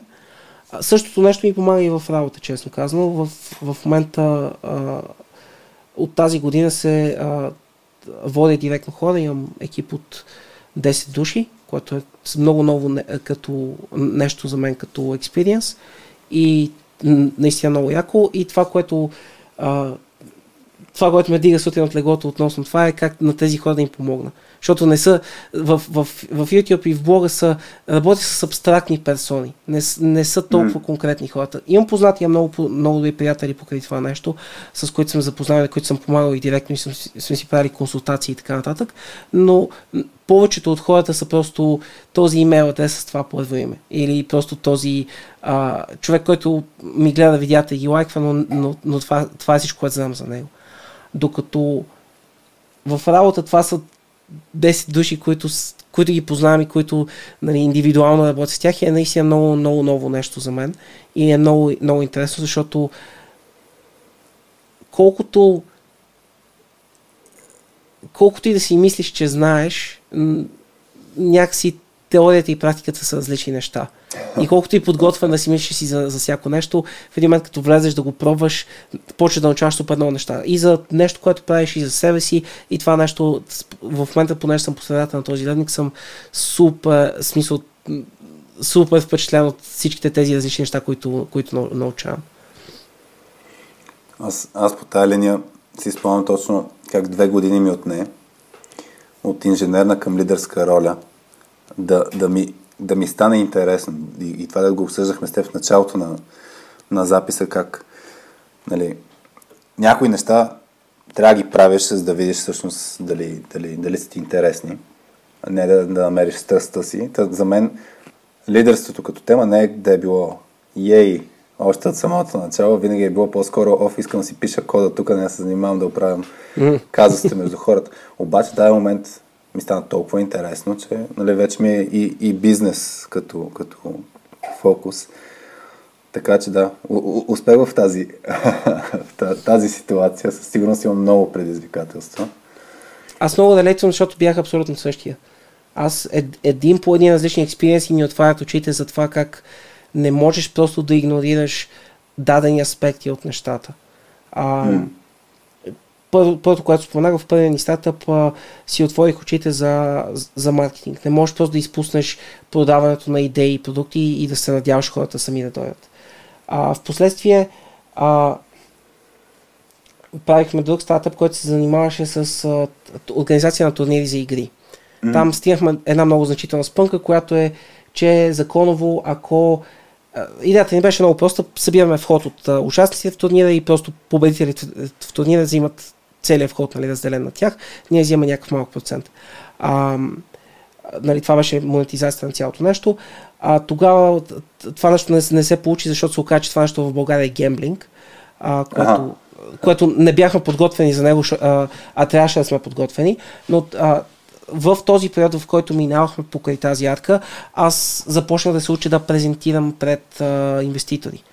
И то беше още един от това учител момент, в който беше, окей, в момента зависи от едни хора. Тези хора не ги познавам. Нали, потенциал. Ако искам да, да ми успее бизнеса, тези, тези хора трябва да ми се доверят. И трябва да намеря някакъв начин тези идеи, които аз имам в моята глава, да стигна до техните глави, да влязат в техния свят и да се разбираем и за тях. И това е първият да. момент в живота в който осъзнах колко всъщност трудно е това нещо, защото на този ще им, ще им разкаже и веднага ще, ще, ще искат, нали? Това е лесно. нали, а, любимия ми пример беше с... А, ходихме на един евент и, а, и изле, а, преди да започне евент и, и да почнем да излизаме на сцената, а, едни момчета изкараха нещо под, под, е, под, едно, под един чершав скрито. И в последствие това се оказа туалетна което беше много шокиращо. Но, но тези момчета, за, заради точно това, че е толкова нетипичен продукт им, те имаха а, столче някакво за туалет, нали, за, за ергономия.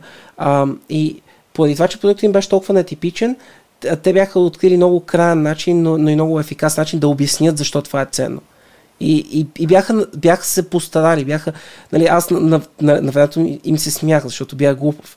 Но, но в последствие осъзнах, че те бяха вложили този, а, това време и, и ефът нужни, за да, за да вземат това нещо, което звучи като абстрактен и нереалистичен проблем и да го обяснят на едни хора. И, и, и реално заради това, и техният стартъп беше финансиран и беше успешен. И, и това е нещо, което на мен ми е също доста време да, да, да установя.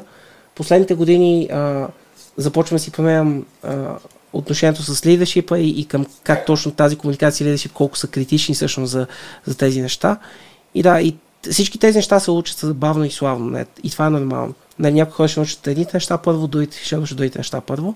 Няма, няма джъджмент върху това, кое, кое кога ще научи, но важното нещо, което трябва всички да, да, да помним винаги е, че всяка една работа не е създадена от едно умение инженерната работа не е само писане на код. Менеджмента не е само а, правене на Excel или някакво такова, такова безумие. Или срещи с хора, да. Или срещи. Тези неща, в смисъл всички, всички неща, в момента в който, в смисъл, в момента в който ти сам всички неща могат да са много прости. Аз правя това. И като кажеш ти правиш това, значи правиш само това, готово. Чек.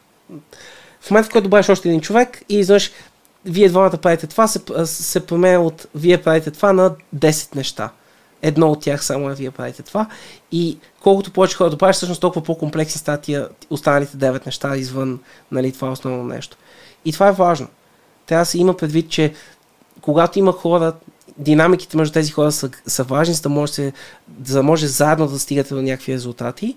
И в момента, в който това нещо е осъзнато, вече може човек да прецени къде има най-много смисъл да е проактивен, къде иска да инвестира време, къде е окей okay да не е толкова силен и може да използва а, други хора да, mm, да, да са силните там и така нататък. Нали, всички тези неща са, са окей, okay, стига да са осъзнати. По темата с лидерството, да, защото това е нещо, което аз се обичам да изследвам и който, който се фуна от тази тема, мога ти е на soskillspills.com. Там е комикса A Leader's Tale. Мисля, че mm. има... Опитваме се да документираме наистина някакви сентенции, свързани с лидерството. Да се надяваме, че на някой може да му е полезен. Там го имаше дори за Autonomy Master и Purpose. А, да, мисля, че, че даже ми го беше пратил. Да, комикса с пинг-понг масата, където който не го е гледал, мога, ще го сложим в, като линк в описанието, но грубо казано точно а, менеджер на компания, CEO на компанията, да представя резултатите от гледна точка на мотивацията на хората в компанията.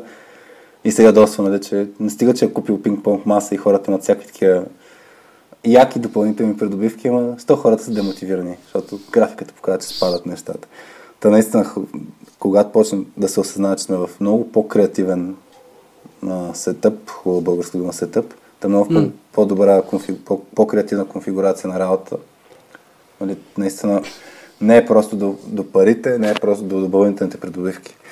А, аз да питам, няма ми се измъкнеш толкова лесно, а, Never Productive блога и видеята, защо ги правиш? В смисъл, как, какво е това за теб? Ами, то е, то е много а, нещо, което на мен много ми липсваше тогава. Защото, а, както казах, цялото нещо с... А, влязох в, в един стейт в главата ми, който не беше много приятен.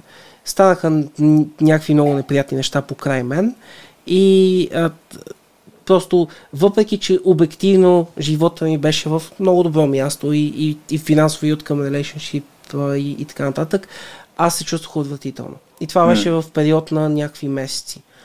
А, нещо, което много ни липсваше тогава е, че нямаше място, от където да ги науча тези неща. В смисъл, навсякъде имаше едни и същи съвети и всички тези едни и същи съвети ги бях пробвал и всичките ме караха се чувствам още по-зле, защото за мен не работиха.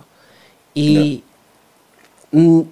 Наистина единственото нещо, което искаме е хората да не влизат в тази ситуация, в която аз бях. Иска, искам да знам, че има поне едно, е, нали, hopefully не, не единственото, но, но поне още едно място, на което някой да се опита да им помогне за, тези, за такъв тип проблеми, защото в момента а, играем доста нечестна игра. Особено, а, особено хор, колкото по-млади са хората, толкова по-нечестна игра играят. Защото те, да, получават целият нолиш на света едва ли не. Буквално 4-5 годишни деца имат достъп до целият нолиш на света, което е страхотно. Смисъл, това е нещо невероятно. Но at the same time, в момента всички корпорации не всички, но голяма част от корпорациите на световен мащаб търгуват с внимание. И тази търговия mm. с внимание може да има изключително негативни ефекти върху умението да се фокусираме, умението ни да, да сме продуктивни, мотивацията и още 1050 неща. А, това нещо е изключително, а, изключително кофти. И е още по-кофти, когато това нещо се случва на буквално деца, които все още нямат някакъв защитен механизъм изграден и някакъв филтър, през който да допускат тези неща. Нали, те, много е лесно да си кажеш, окей, Фейсбук е, е, е само страхотен. Или Инстаграм е само страхотен. Или дори YouTube е само страхотен. Нали, mm. YouTube има един от най-яките образователни видеа на, на света са в YouTube. На, един от най-добрите начини да научиш много от нещата на света са в YouTube. Но в същия момент YouTube е едно от местата, в които можеш да влезеш за една минута и да прекараш 6 часа. Без да искаш или да имаш тези 6 часа. Нали, не е само, само розово цялото нещо и е важно да, да осъзнаем тези неща и да, и да може да работим около тях. Защото ако може да, да работим около всичките тези дупки за внимание и да, и, и, и да можем да си държим вниманието и да го контролираме ние, тогава всички останали неща на интернет могат да ни направят супер хумани и, и, и невероятни, защото просто количеството информация, което можеш да попиеш в рамките на, на 4 часа в момента, а, нали, ако го намапнеш към почтата преди 100 години, просто несравнимо е цялото нещо. Очаквам да имаш някой от YouTube видеята си съвета, спрете да гледате YouTube в момента на, на моето видео, за да мога да излязат от, от точно този процес на на, на няколко пъти го намеквах, но, но трябва по някое време да, да, в смисъл мисля да направя някой шорт, а, някой шорт видео, защото, защото те са още по... В смисъл, страната YouTube видео обикновено те, така да седнеш за някакво време. Да. Нали, да, много от хората си ги пускат докато правят нещо друго, а, но, но, но поне отделяш някакво време за всяко видео, но, но шорт видеята, TikTok формата, който е по, по минутка, а, те са... Тях обикновено ги гледаш с часове. И... Да а, буквално мисля да направя някои видеа, които да са добре, стига толкова гледа, прави нещо друго. да. А, добре, Данчо. А, ти ако се сещаш още нещо, аз се чудя при нас в точката какво е актуално да споделя. То е ясно, че епизода ще го пуснем след месец, сигурно, не знам, нямам, нямам в момента план. А, единствено това, което се сещаме Миналия петък имахме IT Teams Challenge, което организираме заедно с Ford, където събираме група от хора да, да си говорим за работа в екип и всъщност да ги поставим пред предизвикателство наистина да, да работят бързо като екип. А, и, и мина третото издание от и се получи много яко. За първ път ни победиха а, в играта Празния стол, което показва, че наистина тези конкретни хора успяха бързо да се сработят. Но се чудя сега, да. А, по отношение на YouTube видеа и, и маркетинг така, където спомена, сигурно ще, ще почна да ти крада някакви идейки за как, как в точката да позиционираме още по-добре радиоточката. Въпреки, че да, радиоточката не, не е водещо в YouTube, защото няма видеа, няма говорене, mm. но ако тръгнем да го правим в даден момент и с видео, не само с аудио, съм Да, смел. Аз съм, аз съм на тезата, че не е важното идеята ти да е уникална. Повечето идеи не са уникални, те са комбинации да. от други идеи. То, реално проблемът така работи креативността, ама ако тръгна там да говоря, ще, ще убием още час и половина. Но а, а, ако ти вземеш дори едно към едно някое мое видео, го кажеш с твоя глас, с, с твоите знания, ще е съвсем друго видео. Така че... Сигурно, да. И, и, и пак ще реинфосва идея, на която аз се кефа, така че by all means давай. И ако мога с нещо да помагам, съм на линия. Колко време ти отнема да правиш едно, примерно 5-6 минутно видео? Всичко цялостно. Запис, сценарий, обработка, какво там си преценил? Значи, в момента, а, последните 20 видеа, заради това мога да следвам толкова, толкова тесен график. В момента публикувам всеки 4 дни.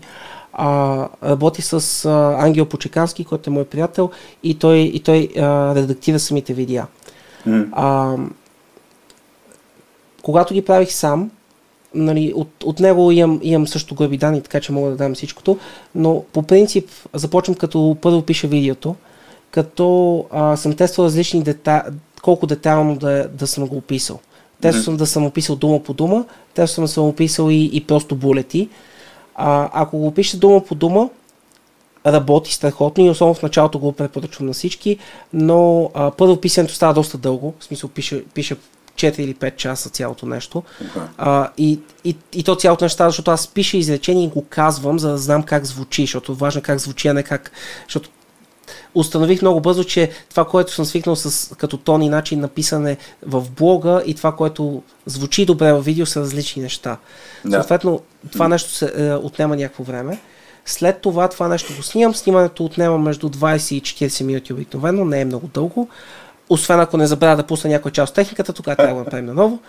А, след като съм, съм снимал а, а, цялото видео, а, след това има а, има едитинг. Едитинга е за мен е около 14 или 15 часа на, wow. за, за 6-7 минутно видео.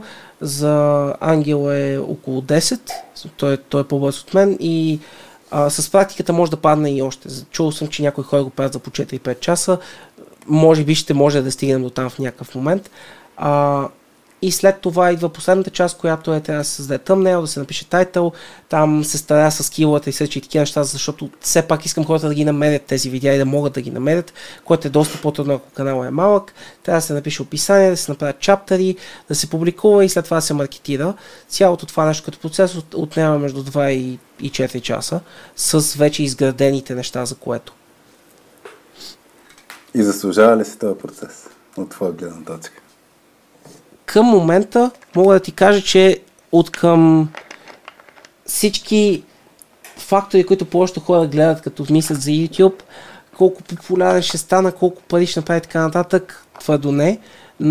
А, но за щастие мен тези неща по никакъв начин не са ми, не са ми били driving force и от към фактора колко забавно е това нещо, да. на 1 милиард процента. В смисъл това нещо е толкова забавно. Всяка една, всяка една от стъпките, дори а, смисъл няма една от стъпките, която в момента да кажа, че ми е скучна или че вече съм я мастър, но така да се каже. А, все още имам какво да, какво да уча за камери, все още имам какво да уча за обработка, все още имам как да стана по-добър пред камера, все още имам как да, да говоря по-добре и по-ясно, правя упражнения за говорене всеки ден. А, и, и, и и така нататък. Всички тези неща са, са още 10 места за мастери, които мен просто много, много, много ме кефят. Така че а, много, много забавно нещо е. А, Diving Force ще вляза за да правя веднага преди от него. Не мисля, че има много повече от, от, от, от това, което аз направих. В смисъл, мисля, мисля, че като за начало на малък канал, това, което аз направих е, е на, в, в, горната, в горната граница. И, и дори това по никакъв начин не гарантира веднага успеваемост. Mm. В смисъл, трябва консистенси, трябва, трябва грайнд. Дори, дори това, което аз си мисля, че е високо качество, защото разбирам нуждата за това нещо. В смисъл, ако има 300 видеа, които презентират някаква тема с страхотно качество и с страхотен едитинг и им хвърля моето, което е, е час и половина, в което говоря несвързано, може би не, не върша добра работа. Защото целта, ако е да образувам хората, трябва да намеря начин да стигна до тях. И трябва да имам, а, трябва да имам а, предвид колко, колко дълъг е attention span, колко време могат да гледат, колко интересно трябва да е цялото нещо и прочие. Така че фокусът е това нещо да е максимално ентертейнинг а, и там имам още много-много хляб да ям. Но идеята е, че дори да, да си вземете най-хубавата техника и най-хубавите неща, няма да стане, да, да стане всичко веднага. Няма никакъв смисъл. Аз го научих по глупавия начин това нещо. Като си купи техниката ли? Да, в смисъл, а, просто си мислих, че един начин да стават хубави видеа, да си да купиш много скъпа и много хубава техника. Това не е вярно. В смисъл, хубаво е да има едитинг, това е важно. Хубаво е да има осветление. Осветлението е много ценно. Осветлението не е нужно да е скъпо. Хубаво е да има хубава камера, Имаме телефони, телефоните са страхотни. Не е нужно по никакъв начин да е нещо повече от, от мобилно устройство. Ще има пак прекрасна картина. Да. Не, е, не е нещо фрапантно. Добре. Значи ние цял отделен епизод трябва да направим как се правят а, такъв тип видеа. Имахме един такъв Z епизод, си го начихме първия Z епизод с, с Жорката на Митев и Жорката на как се прави подкаст. Така че ако някой пък се вълнува от това нещо, може да да може да се удоволствие. Това, това, което може да се опитаме е да го запишем и визуално, защото мога да донеса някаква да. техника и да, и да покажем част от нещата, като някакъв допълнителен материал към цялото видео, защото много от нещата са очуд, очудващо сложни. В смисъл, а, моя, а, като софтуерен инженер, това, което си мислих е, че ако си взема фотоапарат или камера за много-много пари, тази камера ще мога да вържа към компютъра и тя, и тя ще може да а, работи като веб камера. Това не е вярно. В момента камерата влиза в външен рекордер, за да мога да записвам на хард дискове, а не на SSD карти, защото SSD картите са скъпи. А, което влиза в capture карта, която влиза в компютъра. И, и, и това е само камера. не ми се мисли как ти изглежда работното място към техника. В момента изглежда очудващо добре. Отнеми 8 итерации, но в момента бюрото ми actually изглежда много чисто. А, и количеството адаптери в чекмеджето зад бюрото са повече, отколкото според мен е добра идея, но извън това всичко изглежда много добре а, и успях да събера всичко и що горе да, да е приятно място за работа. Така че в момента съм доволен, но, но трябваше да го пренаправя 7 пъти и всяко едно пренаправяне си беше един уикенд и то аз си мислих, «Е, сега ще, ще го оправя за 10 минути, два дни цял ден работа, за да, го, за да, за да пренаправя само кабелите. Нали, но, не е нещо за пренебрегване. Много интересно и много неща се учат, но, но е нещо, за което трябва да имаш свободно време. Да. То всъщност това е ключово нещо и за проактивността. Трябва, трябва да имаш и време. Да, а, то това, то това за проактивността е, е, е важното. Трябва, трябва да, вземем под баланс. Мога ли в работа да съм проактивен? Ако не мога в работа да съм проактивен, мога да съм в личния живот. Мо, имам ли време в личния живот да съм проактивен? Може би сега ми се родило дете, искам да си гледам детето, не да, не да се уча на физика. Това е много смарт. Така че в този момент може да видим как стоят нещата в работа и дали може да се измести това на там. Може би в този момент не е окей okay на двете места да си проактивен. Файн. Нали? Важ, важното е тези неща се взимат като добри идеи и да се, и да се прилагат, когато, е, когато това нещо прави смисъл. Mm. Нали, и, и, и да се търсят отново тия уинове, които споменах. Има шанс да може да си проактивен, така че да слушате заедно с детето ти. Хем quality time с детето ти, хем се учите двамата на нещо, хем, хем, хем ви е забавно и така нататък. Ако това е възможно, защо не? Нали, но, но не трябва да е да се търси единия правилен начин и там каквото каза Хари или каквото каза Данчо, това трябва да е или нищо друго. Това са груби концепции, аз, аз обичам да работя на това ниво. Някакъв майндсет за цялото нещо, по какъв начин е ценно да се мисли за тези неща и вече приложението зависи от човека, защото контекста, единственият човек, който го знае добре е човека, който е в контекст. Мисля, че идеално завършващи. е.